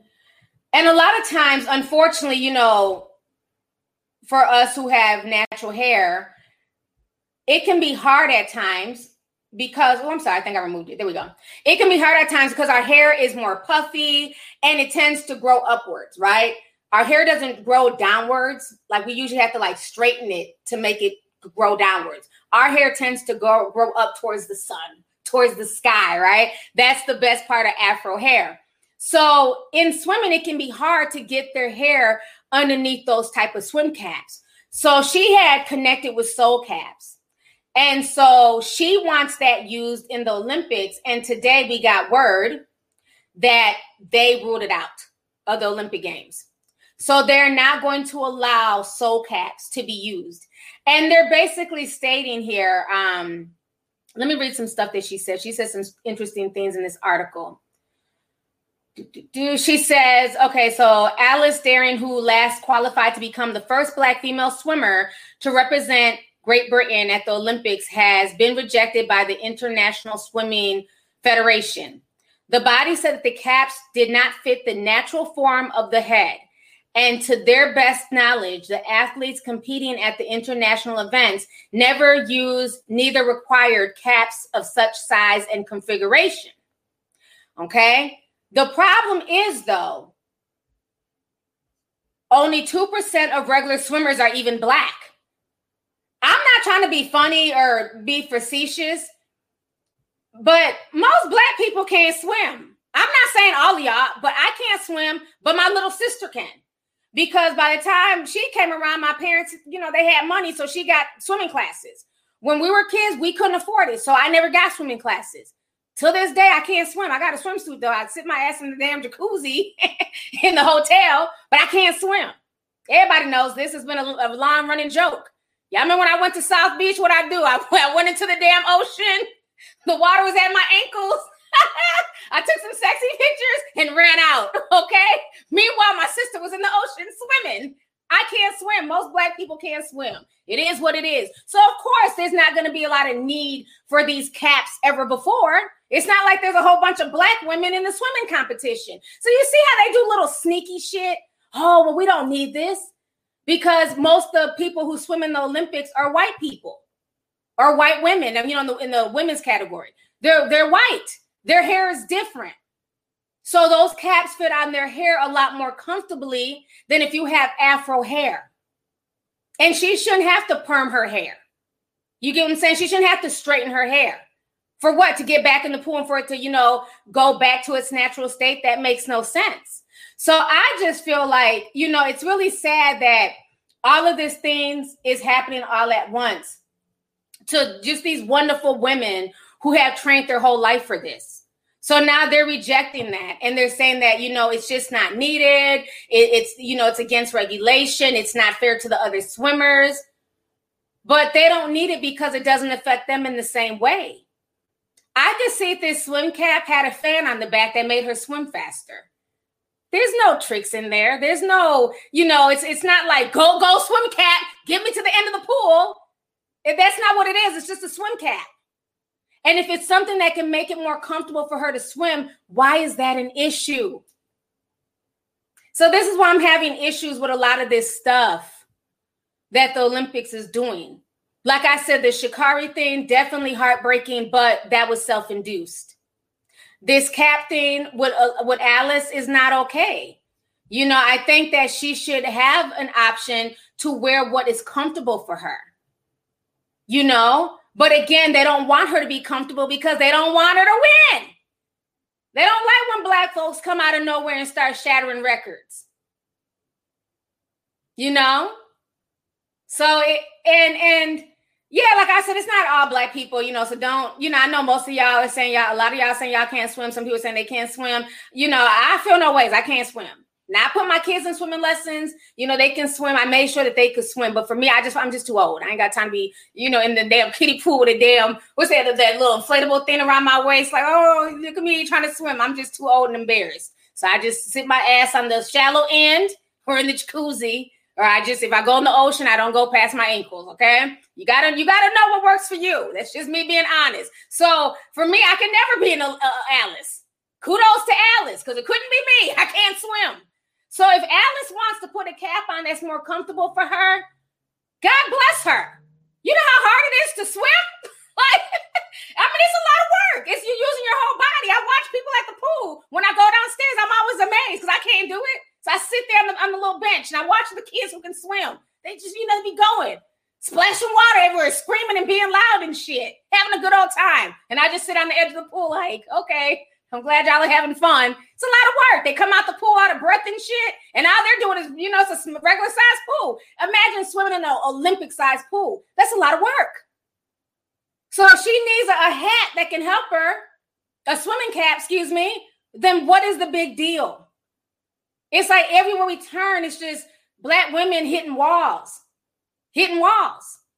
So it's it's sad. It's very very frustrating, very frustrating. You know, and the fact that she got behind a black brand to make these swim caps, and they're just denouncing it is sad. And you know, as much as I would want to support this brand, I can't swim, so I don't know where I. You know, I mean, I, I I don't even get in that deep in the water. So uh, this black swim cap, unfortunately, it wouldn't benefit me. Maybe I'll buy it for my sister because she can swim. Maybe she can put it on and you know jump in the pool. You know, but yeah, it's just it's sad. It's sad the things that we're going through. But you know, with that being said, um, I do want to say some good news that's going on in sports. Okay. Um, I'm very happy for this latest ruling. Again, the old guards are shifting, not just on social media, but in the sports world. And right now, if you guys don't know, the NCAA, the rule changes are now being, they still have to go up to Congress, but for the most part, um, they're out of here. These student athletes, they're not going to be paid by the NCAA but they're able to use their likeness now. They're able to get money off of YouTube and TikTok and Twitter, and they can get endorsements now. So, this is going to be very interesting because the whole argument was amateurism. It's going to ruin the sport of amateurism. But is it really going to ruin the sport of amateurism? Or is it the fact that these old, I want to call the NCAA people, I feel like the, the NCAA they're masters of a plantation. It's not about amateurism. It's about the master wanting to keep the bag and use these student athletes as slaves. Because how is the NCAA president making four million a year? His ass ain't out there dribbling no ball. He's not taking hits. He's not risking himself getting concussions. How are these coaches walking away with $11 million a year? and you got athletes going hungry or having to do dirt underneath the table just to sustain themselves. Who is the young man? His name is escaping me right now. He became a YouTuber. He was making YouTube videos on YouTube. And when they found out that he was getting YouTube, because YouTube ended up monetizing him, and they found he's getting money from YouTube, they took his scholarship away and told him either you quit your YouTube or you quit your career in football and he chose to quit. Y'all can write his name down because it's just escaped me. So I, I'm glad that the, the old guards are changing personally. I'm gonna read some super chats here. Jay Sun sent $50. Thank you so much, Jay. Says, I love how unbiased and fair you are, a longtime fan. I've never been on the Discord before, but you make me want to try when it opens up. Meanwhile, I do enjoy just listening and learning from everyone and hook you up with that free and hook you up with that free like off top. Thank you so much. Yes, you guys, please hook me up with a free like, just like Jay Sun did. Thank you for the $50 super chat. I really appreciate it. So yeah, it's it's a lot that's going on. I want to play y'all this video here um about the news of the NCAA. And they're salty. The the Supreme Court they ruled unanimously, unanimously against their bullshit because everybody saw it for what it was. Everybody saw it for what it was. You had the plantation masters not wanting to split the bag with the quote unquote slaves. And another thing that bothers people is it's okay to use young black men for their bodies and their athleticism, but it's not okay to have young black men making just as much money as some of these white men in power. And I believe that was their biggest fear. We don't want to see a bunch of 17, 18, 19, 20, 21, 22 year olds getting paid like they do in the NBA, getting paid like the coaches. But they have no problem using their bodies and using their essence to make money. Well, now the old guards are shifting. So let me go ahead and play you guys this. Give me just a second here. NCAA got skunked by a nine to nothing vote that justices ruled that the NCAA cannot ban or limit education related payments to college athletes. It means players can now be compensated by schools through things like postgraduate scholarships, paid internships, study abroad, computers, and musical instruments. Writing for the court, Justice Neil Gorsuch pointed out the basic inequity of collegiate sports. Those who run this enterprise profit in a different way than the student athletes whose activities they oversee. The numbers are staggering. Division One NCAA athletics generated $10.6 billion in revenue in 2019. The president of the NCAA earns nearly $4 million per year. And annual salaries for top Division One college football coaches approach $11 million. Martin Jenkins, who played cornerback for Clemson, is one of the plaintiffs. We knew everyone was making money, so it was about time that somebody, I mean, something move that needle a little bit forward. The NCAA argued that athletes' amateur status is a key part of the appeal of collegiate sports. But Justice Brett Kavanaugh knocked that down, writing, all of the restaurants in a region cannot come together to cut cooks' wages on the theory that customers prefer to eat food from low paid cooks.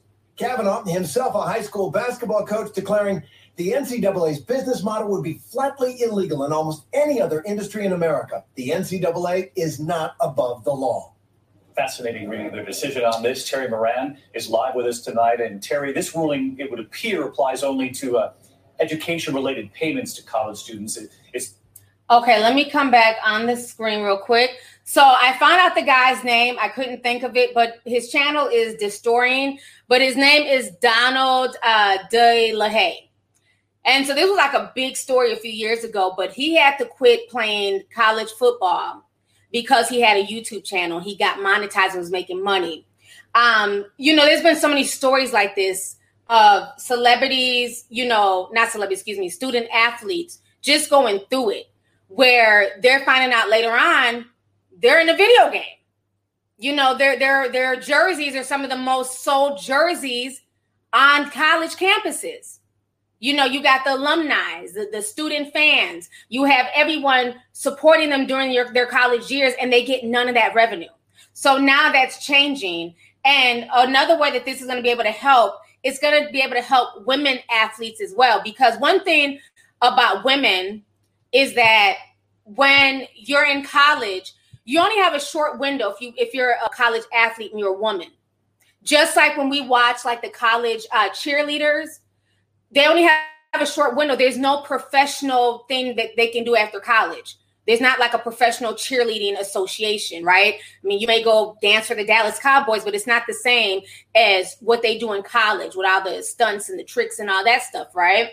So for women athletes, this is very important because as a woman, you only have a short window. And a lot of times, women athletes, they don't make into the WNBA.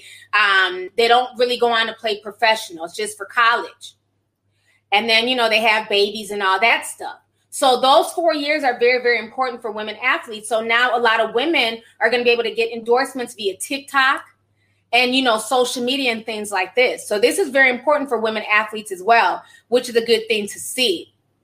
But for the men they should definitely be compensated. You know especially the ones who play football. You know why shouldn't they be compensated they're putting themselves at risk for things that could debilitate them in the future because yeah it might be easy taking hits when you're 20 21 22 it may not affect you as bad.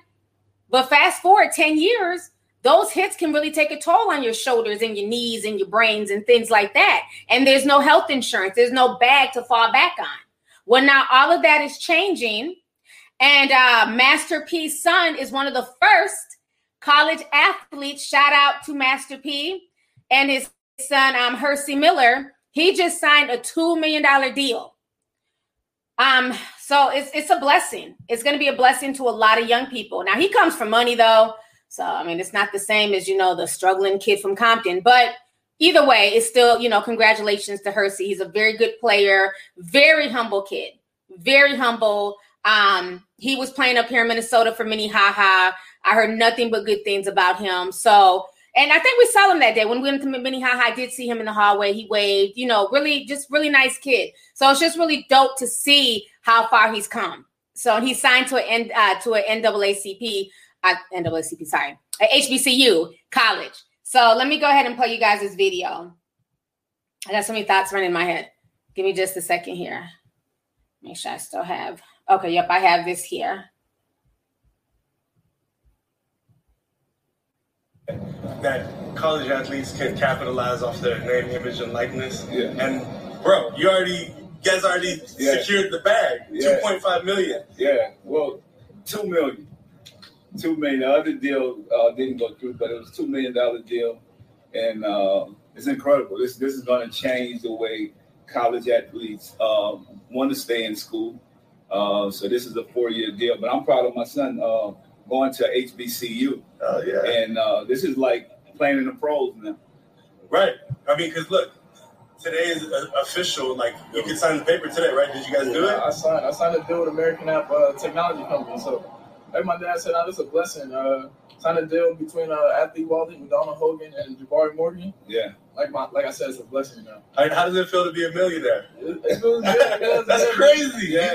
This is 19 years old. This is and- crazy. But you know what? He worked so hard. This is this is a blessing, and they say when you do right, blessings will keep coming to you. Uh, he's been doing right. He's an A student. And that's why this company did this because they wanted to they wanted to deal with a a, a student athlete from the HBCU, and when they researched him, he was the top athlete when when you pick pull up HBCU. So this is incredible. Uh, shout out to uh, American App uh, for believing in, in him, and I just think this and all the other people. I just think it's gonna open the doors for so many athletes now. So this is gonna be incredible. Now you Okay, so let me come back on the screen. So I'm just really proud of him.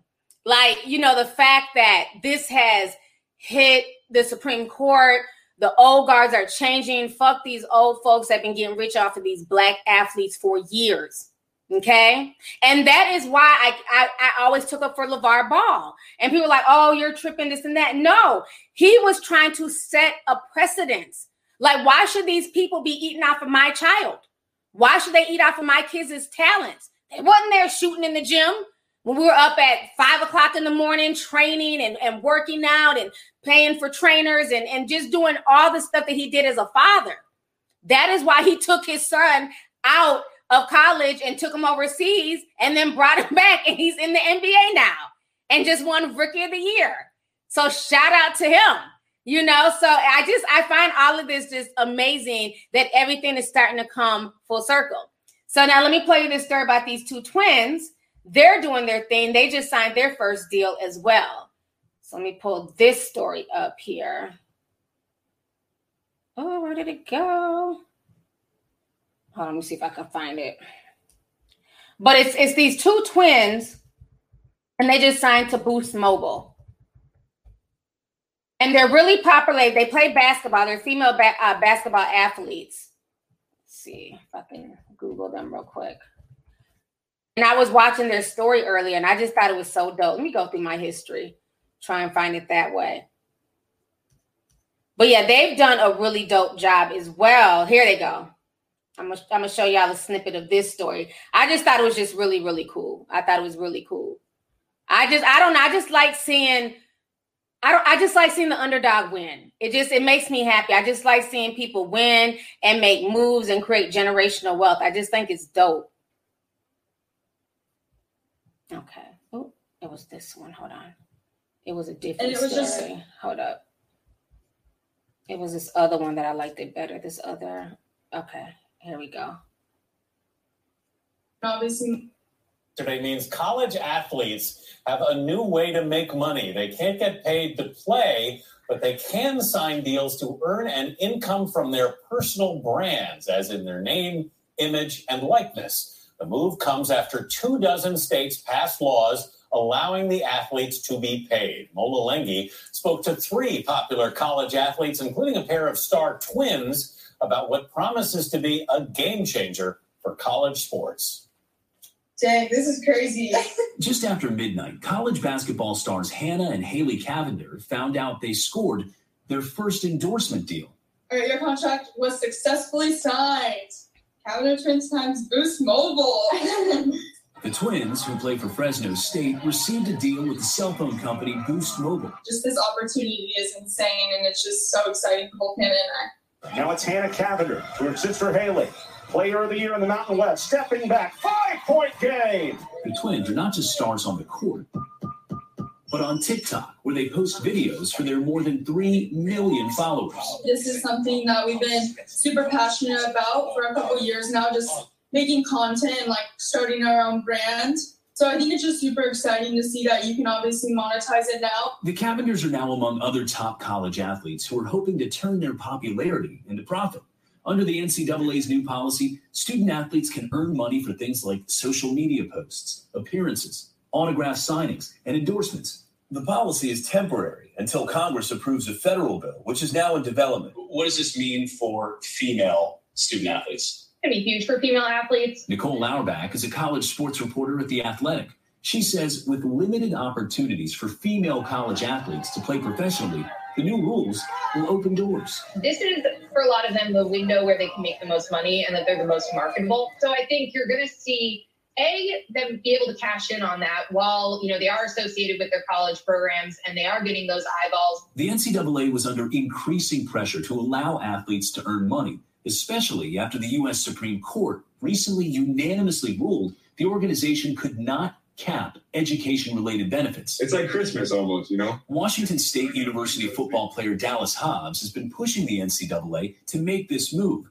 The graphic designer and artist says he's ready to show off his work in a way he wasn't allowed to before. You know, we've never really seen what college athletes are doing off the field, and this is something that can show that. So they'll be able to show to the younger generation, hey, I no longer have to be truly an athlete. You can show that you're a businessman. You can show you're an artist. Are you concerned at all that the sport does get lost in this? I don't see um, too much concern over that.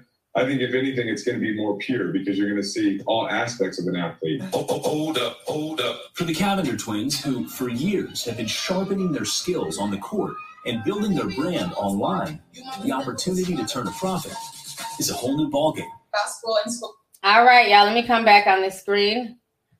So I'm glad that we at least get to end on a happy note. I know it's been so much craziness with the Olympics, but I'm really glad, you know, to see that the that the NC um, double A are being called out, and they've been called out for years. And I'm glad that something is being done because in no other world would this type of business model be okay, you know. And it only affected student athletes. And those student athletes' blood, sweat, and tears is what made a lot of these top colleges what they were. And other students were able to make money. So let's say you were a saxophone player and you were in the band. You could make money making YouTube videos. You could go play at Carnegie Hall. You could do all types of stuff to make money while being a student. If you were a science major, you could make money doing all types of things on the side. You could have side jobs. But with the student athletes, it's almost like they were being punished for their athleticism. The only thing that they were allowed to do was to get a, a quote unquote free education and free food and work in a state of the art facility. But it's still a job, you know, because you'd have to go to practice and still make time for classes. It's a lot of work. And, you know, I know that because I know a lot of student athletes, you know, just dealing with my brothers. They played in college, they're friends. So I've been around so many. And now that they're older and they're out of that world, it's almost like you look back at it with like almost like a bitterness or like an anger when you realize how much you've been used, you know, and then to see these men make so much money off of especially these young people of color. I'm glad that these days are changing. Now, is it going to ruin the sport? I don't think so. But is it going to cause certain things where now your worth is going to be determined by your social media presence? Because let's keep it real. One, as a student athlete, you have to be really good, right? But that social media presence is also what's going to help. So, what if it's somebody who's not as popular? Will they miss out on certain bags because these twins have 3 million followers, but then maybe this really good tennis player only has a thousand followers? So I don't know. It's going to be very interesting to see how it plays out. But either way, I'm glad that those opportunities are there for these kids. Hopefully, it doesn't get manipulated and bastardized, honey. Because we know when it comes to money, you know, there's always that aspect of corruption. But I think this has should have changed a long time ago. And you know, just kudos to LeVar Ball for just always standing in his shit. And now we see LaMelo out here doing his thing, you know. So yeah, it's just been very interesting. Let me go ahead and read some of these super chats. I'm gonna go ahead and get up out of here. Um, Trixie Wilson sent five says, Hey T, just wanted to say you look adorable with your beautiful smile. Thank you so much, Trixie. I appreciate you coming through, sis. Um, Runnerful sent 10 says TikTok removed Patrick Cloud's video because he was praising a black mother for successfully making her son's hair look like Goku for school and they called it hate speech. I saw his video about that. That was such bullshit. But again, that's what we go through. You know, he does something praising black women and it's hate speech. But let but then you have people who all they do is disrespect black women. Black women ain't shit. Black women are just what everything but a child of God because you know that's the new bag now. That's the new hustle. You know, down black women any chance you get. You'll have a bunch of followers and people co-signing it and those videos stay up and you're praised and you know you get on you know major platforms but somebody who's actually praising a black woman gets flagged as hate speech you can't make this stuff up but thank you sis um shana odia sent $25 she says i need you to know that you are blessed and highly favored what you have done with your platform and your mantle of influence is renewing the minds of millions they can try, but they can't stop what God has for you. Wow. Thank you so much for that wonderful message, sis. I really appreciate it. You know, it means a lot to me. It does, especially like sometimes when I go out and I run into young people, like those beautiful young girls I ran into when I went out. Um, was the weekend before last, and they were just telling me like how I really influenced them. They had been watching me since they were in high school, and they were only like 20 and 21, so they were young enough to be my daughters. And they were just saying that they're just really happy that I'm somebody they could look up to who's able to get a bag and just build my brand without having to do things that I have to regret later on in life. You know what I'm saying? And this is not to knock anybody who's had to go a certain route because I'm not about that. But I just like the fact that there's, like I said before, there's different types of women right? So there's room for the OnlyFans chicks. There's room for the girls who, you know, fly to Dubai and get shitted on. There's room for them. You know what I'm saying? There's room for the girls who twerk all day on Instagram and get a bag. But there's also room for people like me who can talk about things outside of things that are just sexual or you know outside of just using my looks i can also use my brain. So i'm glad that i was able to kind of create that avenue for women who are like yeah that's cool but that's not really me. You know what i'm saying? So that means a lot because sometimes i be feeling like damn am i just boring? Like am i you know what i mean? Like i wish i had more of like an attitude like that because I do respect that. You know what I'm saying? I do respect women who just they know who they are and they're cool with their sexuality and stuff like that. Like I have respect for that, but that's just not me. I'm just not that comfortable in my sexuality in that way. You know what I'm saying? So I'm glad for women who are not like that. That you know, there's there's me. Hi, hello. so thank you so much, sis, for the super chat. um, let's see here, uh, Alicia. Sam 499, she says, Hello, T. First time catching you live. Love your content and your whole vibe. You're my homegirl, even though you don't know me. Stay blessed, sis. Thank you so much. And thank you for coming through. And I'm so happy you're able to catch me live for the first time. I really appreciate the super chat. Um, Shay with Love says, Did you see how they try to make creators feel bad? Saying Megan, saying Megan's song was suffering? No, I didn't see that. I don't know anything about that particular topic, unfortunately. I'm gonna have to research more about that. But thank you so much for the super chat. Um, let's see here. Kiera McLeod says, You look beautiful. I love your look, especially today. Thank you so much. I appreciate you.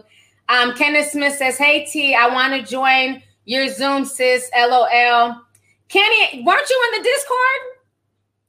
Do we gotta pull out the hammer? You should be able to come to the Zoom if you're still in the Discord, boo. Where you been, Kenny? Thank you so much for the super chat. um, let's see here. Jay Renee says, Hey T, love this shirt. The girls are sitting, honey. Where did you get it from? Where did I get this shirt from? I have to look at it, make sure. Um, I probably got it online, like Forever 21. I get a lot of stuff on there. You can get stuff on there, you know, relatively cheap, you know. Sorry, it's not Versace. Trust me, it costs under ten dollars. Wherever I got it from, it was under ten bucks. Y'all know I'm not, I'm not. I don't trick my money off on clothes like that. I'd rather trick it off on stuff that I can make money from in the future. So here's ten dollars. Cute little bodysuit. Thank you, sis. Thank you for the super chat. Um, let's see here. Trixie says, "Can you give us tea sippers your take on the tequila tequila video, please?" Um, because of the ratchetness of people of color YouTubers versus somebody like her. I did watch the video. We could talk about that real quick. It's almost five. I did watch the video. I posted on my Instagram. Let me see if I can pull it up real quick. She's a weirdo. I told y'all tequila, tequila, whatever how the hell you say her name. Tila Tequila. She's a weirdo. She was talking about like black women and their hair, and basically trying to say the reason why we're bald headed, nappy headed is because it was a curse in the Bible. And there are parts of the Bible that say things like that, but I don't recall them saying black women. Okay. I don't I don't like when people take things out the Bible and they try to use it to justify, you know, their racism and their low vibration and their low vibrational energy. That's all she was doing. She was trying to just basically you know, twist the words in the Bible and use it to her benefit to come at black women. I thought that was trash. Let me play um, some of the, I'm not gonna play it all. Let me just play some of the video here. Tila Tequila. Here we go. Most web, most black women are bald, and they don't understand why. They blame it on like, oh, we use too much chemicals for our hair, the glue and too much braiding. But that's not it because you know, I, I did. I, when I was in Hollywood, I did all kinds of stuff to my hair all the time. I bleached it, you know, and it, it's it's just not like that. It's only black women who go bald, and let me tell you why. Because let me tell you this first, uh, this verse here. Here. But if a woman has long hair, it is a glory to her, for her hair is given to her as a covering. 1 Corinthians 11 15. So, you know, I, I have such long hair and it grows so fast all the time that I'm constantly having to cut it. As y'all see, it's constantly growing. Uh, and it says it is a glory to her, not to her shame, you know, and all the black women feel, you know, shame. Girl, shut up let me get her drunk ass off my shit. Um, she, like I said, are those verses in the Bible? Yes. It also says y'all shouldn't eat pork and y'all eat ham sandwiches and you know pig balls and all types of shit, right? So there's always things in the Bible, but she's trying to use this as an excuse to, you know, shame and belittle black women.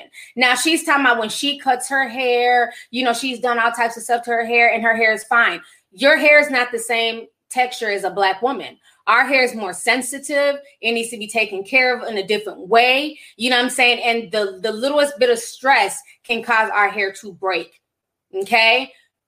Asian people have some of the strongest hair, quote unquote, out of anybody. Their hair is very straight, very blunt, you know, so you can't compare your hair texture to black women's hair texture. It's two different things. You know, I just I don't like that. I just didn't like the fact that she was doing that. And you know what was so sad? I think the saddest, like I expect stupid shit from her. This is the rantings of a woman who literally ushered in gay for pay. Like let, let's keep it real. She ushered in the whole gay for pay. She came in on a show called Shot of Love where she was supposed to be bisexual. She didn't know she wanted to be with men or women. She ushered that in. And then she picked a woman, I believe, or was it? I don't even know who won. I, at the time, I don't care, but I know it was a woman and it was a man that were left standing.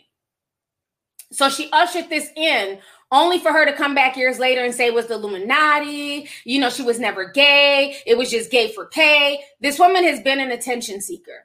At one point, people thought that she was being a truth teller, but the more folks watched her, we just realized she's batshit crazy. So MTV made you gay for pay. But bitch, did you forget that you also dated, you know, the, the band-aid heiress, uh, the Johnson and Johnson girl who ended up dead? Folks don't want to talk about that. What about that curse? Because you were messing with her. The the John the Johnson and Johnson heiress. But you said that MTV made you gay for pay. The girl's a whole weirdo. I could, I could, uh, I, I'd have to do a whole nother video about her. She's just a whole weirdo. See, a lot of this generation, they don't remember her. She's washed up and she's looking to go viral. And the easiest way to go viral is to talk shit about black women. The easiest way to build a fan base is to talk shit about black women. So she's just following the blueprint. And I'm not surprised. There's nothing cursed about black women's hair. There's nothing horrible about our hair and the things that we go through. White women get alopecia. White women deal with things. Asian women deal with things with their hair as well. So it's not just towards one race. And that's sad. You know, and there's no reason that we're always like the conversations like our hair is always the the conversation. Who cares if black women want to wear wigs? I got a wig on now. And y'all have seen my real hair. My real hair is as long as this wig. But I'm not going to put my hair through stress and mess to prove a point to strangers on the internet. For years, I wore my natural hair on camera.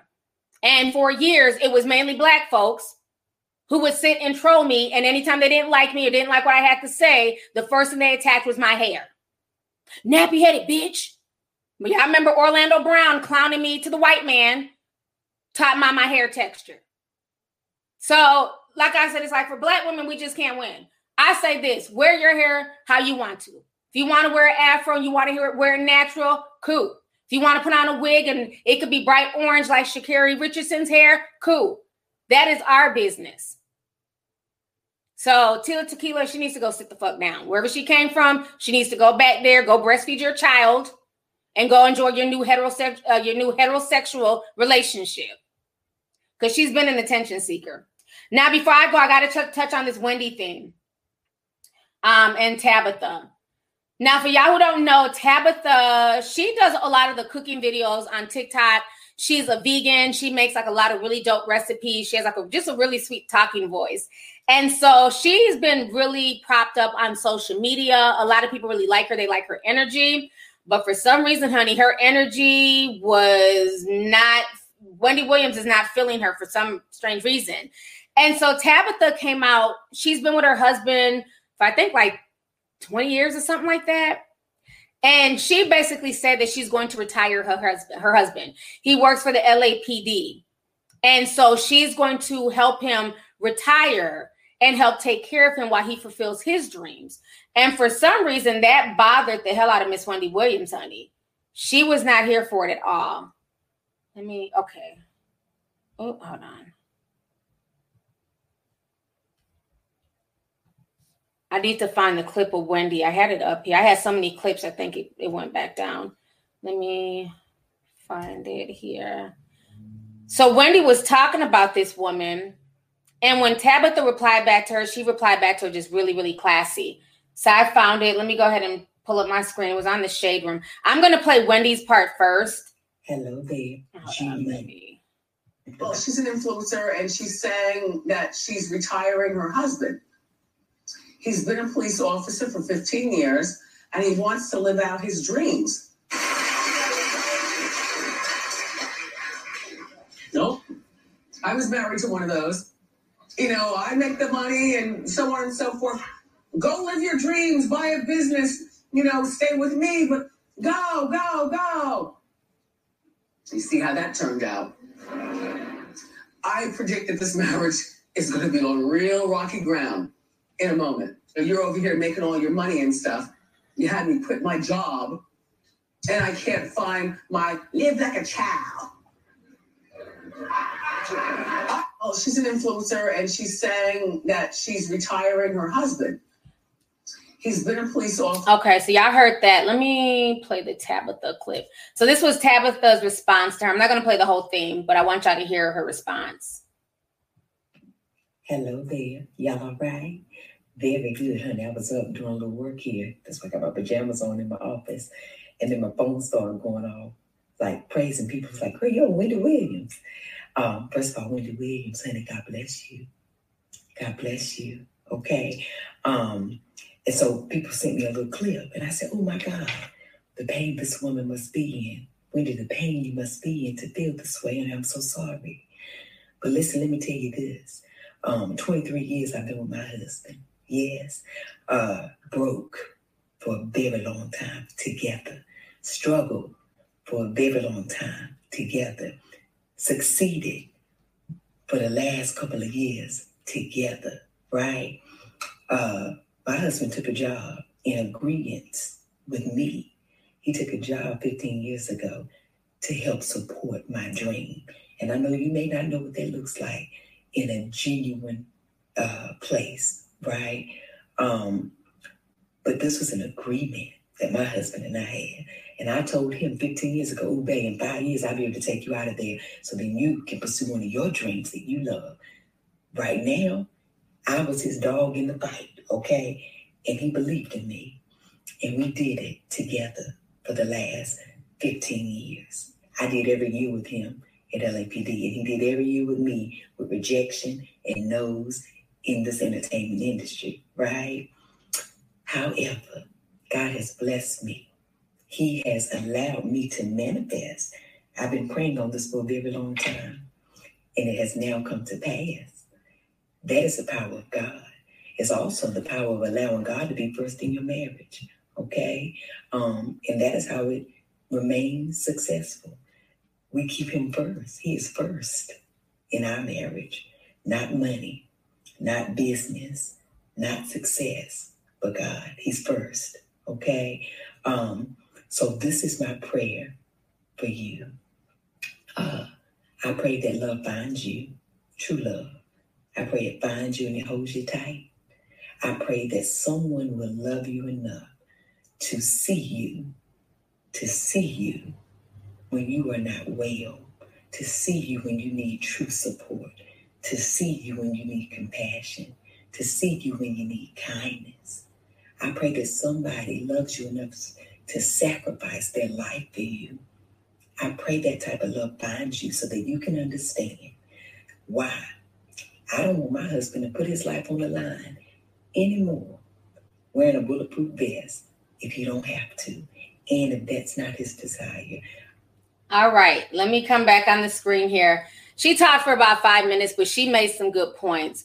So I want to say this what I did not respect about that situation with Wendy, Wendy was doing a lot of projecting. Okay. She literally painted a whole picture in her head of what she thought Tabitha Brown and her husband's relationship was. If Tabitha Brown wants to give up everything for her husband that she's been with for years, that is their marital that is their marital business. At the end of the day, Wendy, you were married to a man for 20 years who treated you like shit behind the scenes, you know, had a whole affair on you for at least the past 10 years, had a whole side chick. So much so the side chick got pregnant not once, but twice. That's how much he did not respect you or y'all's union. And you're literally projecting everything that you went through in your marriage onto somebody else. And that's totally unfair. I think Wendy still has a lot of healing that she needs to do. You know, I don't want to say that it's bitterness. I think it's more hurt. And I get it. You know, I get it. I've been there before. But at what point do you let that hurt go and stop projecting that onto other women, onto other people's situations? Because again, I could see if this was a situation where it's a new couple or a young couple, you know, like we told the girl that called in that day when we did our first chat and she was talking about her boyfriend and you know should she wait by him until he figures his stuff out? And i said it's okay to support him but give yourself a time limit. You are 20 i think you're like 22 years old.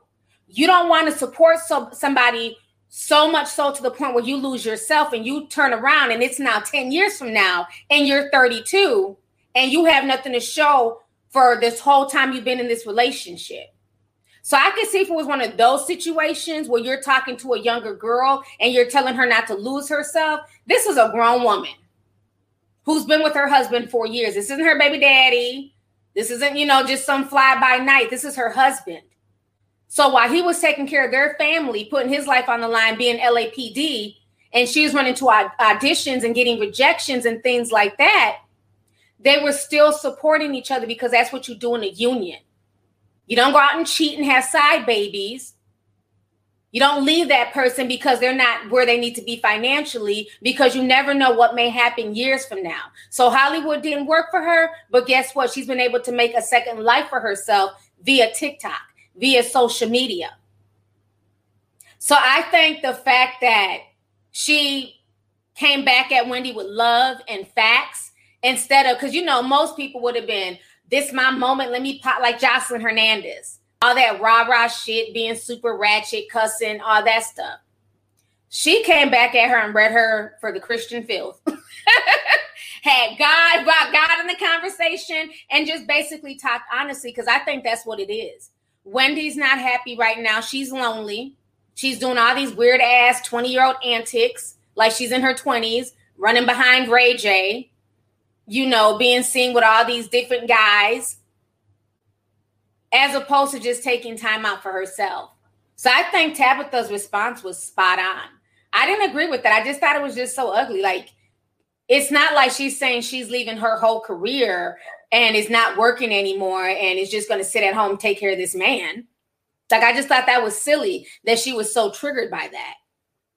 You know, just because that's your situation, your situation does that does not mean that that's everybody else's situation, especially when you're on the outside looking in. You don't know what goes on in their marital household. And that's the problem. Like she said, they're going to be fine because their relationship is not based on money. It's not based on fame. It's based on God, putting God first, and then everything else fell into place. So I loved it. I loved her response. Very classy. Um, let me read these last few super chats. I've been on here now for two hours. We had over 10,000 people in here. This has been an amazing stream. Um, not too many interruptions, thank goodness. Uh, let's see here. Crying Weedy says the Richardson situation is sad, but we as a community need to stop aiding unhealthy coping mechanisms and encourage actual psychological help, such as seeking grief counselors. Wow. That's very true. That is very true. Cause yeah, everybody came out with the excuses, you know, for that. But yeah, we we also have to keep in mind that there's other coping me- mechanisms besides turning to drugs and alcohol. So thank you so much for that. Uh, let's see here. CHP Inc. sent 20 says, Peace Queen, listening to you as I drive to Alabama. Okay, that's what's up. Road trip says, I believe Sha'Carri is going through her humiliation ritual. Didn't her mother pass a few days before this and she became a phenomenon? Something to think about peace and love. It might be. You never know. But I hope that she eventually is able to bounce back from this and is able to make it in future Olympics. So it's gonna it's gonna be a waiting game. You know, it's gonna be interesting to see where she goes from here with all of this. So thank you so much for the super chat. Um, Mona Monet says, thanks for bringing this to our attention. This is really sad. Love and blessings. You are more than welcome. And um, thank you so much for watching. Uh, Sierra Parker says, This is Miss Parker. Oh, okay. Miss Parker, not of Friday. LOL. You're from the Discord. Okay. What's up, sis? She says, Congratulations on all your accomplishments. Thank you so much. I really appreciate you. Thanks for coming through. Uh, DW1081 says, We need to create our own Black Olympics with Black athletes and Black funding and have games in the US and in other Black countries. Wow. That would be dope. You know, that would be dope. But can we do it? That's going to be the key. How long have we been saying that we need to have our own black, you know, sports team owners and our own black sports team? Now, Ice Cube is trying to do a little something with the big three. But yeah, if if all the black athletes were to leave the NFL and NBA and go to like, you know, how we had the Negro leagues back in the day, that would definitely just shatter. You know, that that would definitely put a wrench in the whole system but a lot of people are not willing to sacrifice their bag to do that. So, but that would be dope though to have an all black Olympics. So, thank you. Uh, Cindy says, Hey T, I can't stay. I will cast a playback. Just wanted to show you some love. Thank you so much. I appreciate you. Um, Angie Hair, Be- uh, Angie Hair Beast says Wendy is miserable and throwing herself at everyone lately Da Brat just had to check her. Love you, T. Yeah, I saw that video of her. She was almost offended that Da Brat wasn't attracted to her and didn't want her. That's what I'm saying. Like her antics lately have just been weird. Like she acts like she's 20. You're you're she's always I'm a woman of a particular age. You're in your 50s. Like stop trying to throw it at people who don't want it. It is not that serious. So I thought that video was like really cringy. I'm glad Da Brat shut her down. Uh, Jade Osa says Wendy sounds very bitter. She's transferring her frustrations to the wrong person. It's a pity. Awesome live stream, T. Thank you so much. I'm so glad you're able to join me today. Um, Blank Space says what's your thoughts? Did you hear about the trans beauty pageant winner? In my opinion, if I had thousands of surgery, I'd be a beauty queen winner too. Not fair to natural born girls competing. Thank you so much for the super chat. I appreciate it. Chat, I have no thoughts, but thank you. I appreciate you. Uh, Jared Unknown says, T, you're truly a blessing to my life. I'm grateful to God. I'm grateful that God created you on this earth. This sounds a bit much, but keep being you, lovely, beautiful. Um, my favorite YouTuber. Thank you so much. I appreciate you and thank you for that awesome comment. Um, GD, I think it stands for Godly Woman. She said 1999 and she says, You are amazing. Thank you so much, sis. Um, you know, like I said, I don't want to too much touch on certain things because, again, you can't have an opinion and just speak honestly, respectfully without people trying to, you know, phobic shame you. So I, I've just learned to just shut my mouth when it comes to certain things. But um, you know, y'all can talk about it. Uh, let's see here. Princess Peach sent 14.99. She says, Love you, T. I appreciate everything you do. You're the best. I'm going to DR, but not for a BBL. oh, yeah, the people on the plane coming from the DR. That was crazy. But you know, again, it's just once again women's bodies being picked apart because in the same breath we'll try and shame women for getting things done to themselves which i feel like as long as you're doing it the legal route you're not having somebody inject you with a bunch of damn cement and shit like that and you're paying for it if that's what you want to do that's what makes you feel better so be it because until i start seeing women who look natural, who don't have big old breast implants and big old fake asses. You know, until I start seeing more natural women be the standard of beauty again, I, I'm not mad that so many women are running towards plastic surgery. They just want to compete too. So it's up to society to change the standard of beauty. Once they change that and they stop putting fakeness as the ideal standard of beauty, then you won't have women running to go get their bodies done. So, you know, regardless if you're going to go get a BBL or not, I'm not mad at you. You do what makes you happy. Um, you know, and again, like I said, that's why we're kind of in this situation with those other Olympians I was talking about earlier, because there's like this picture image of what women are supposed to be. So when you have women who look more masculine, you know, who have PCOS and have beards and stuff, people want to denounce them as women when they're more women than the ones who are, you know, saying, you know, who are like drag queens or whatever, you know, pretending to be women. You know, drag queens, they put on clothing and hair and stuff like that. So I just think that that's the sad part is that there's so many different ways to be a woman. So you guys, on that note, um, I think I've got most of the super chats. I apologize if I missed any, but this has been a good stream. It's been over two hours. I don't want to sit down here much longer. Um, Dance Hall Pink, this is the last one. She says, been watching your live since the pandemic. I'm a truck driver for FedEx. You keep my day going. Keep up the good work. Oh, thank you so much, sis.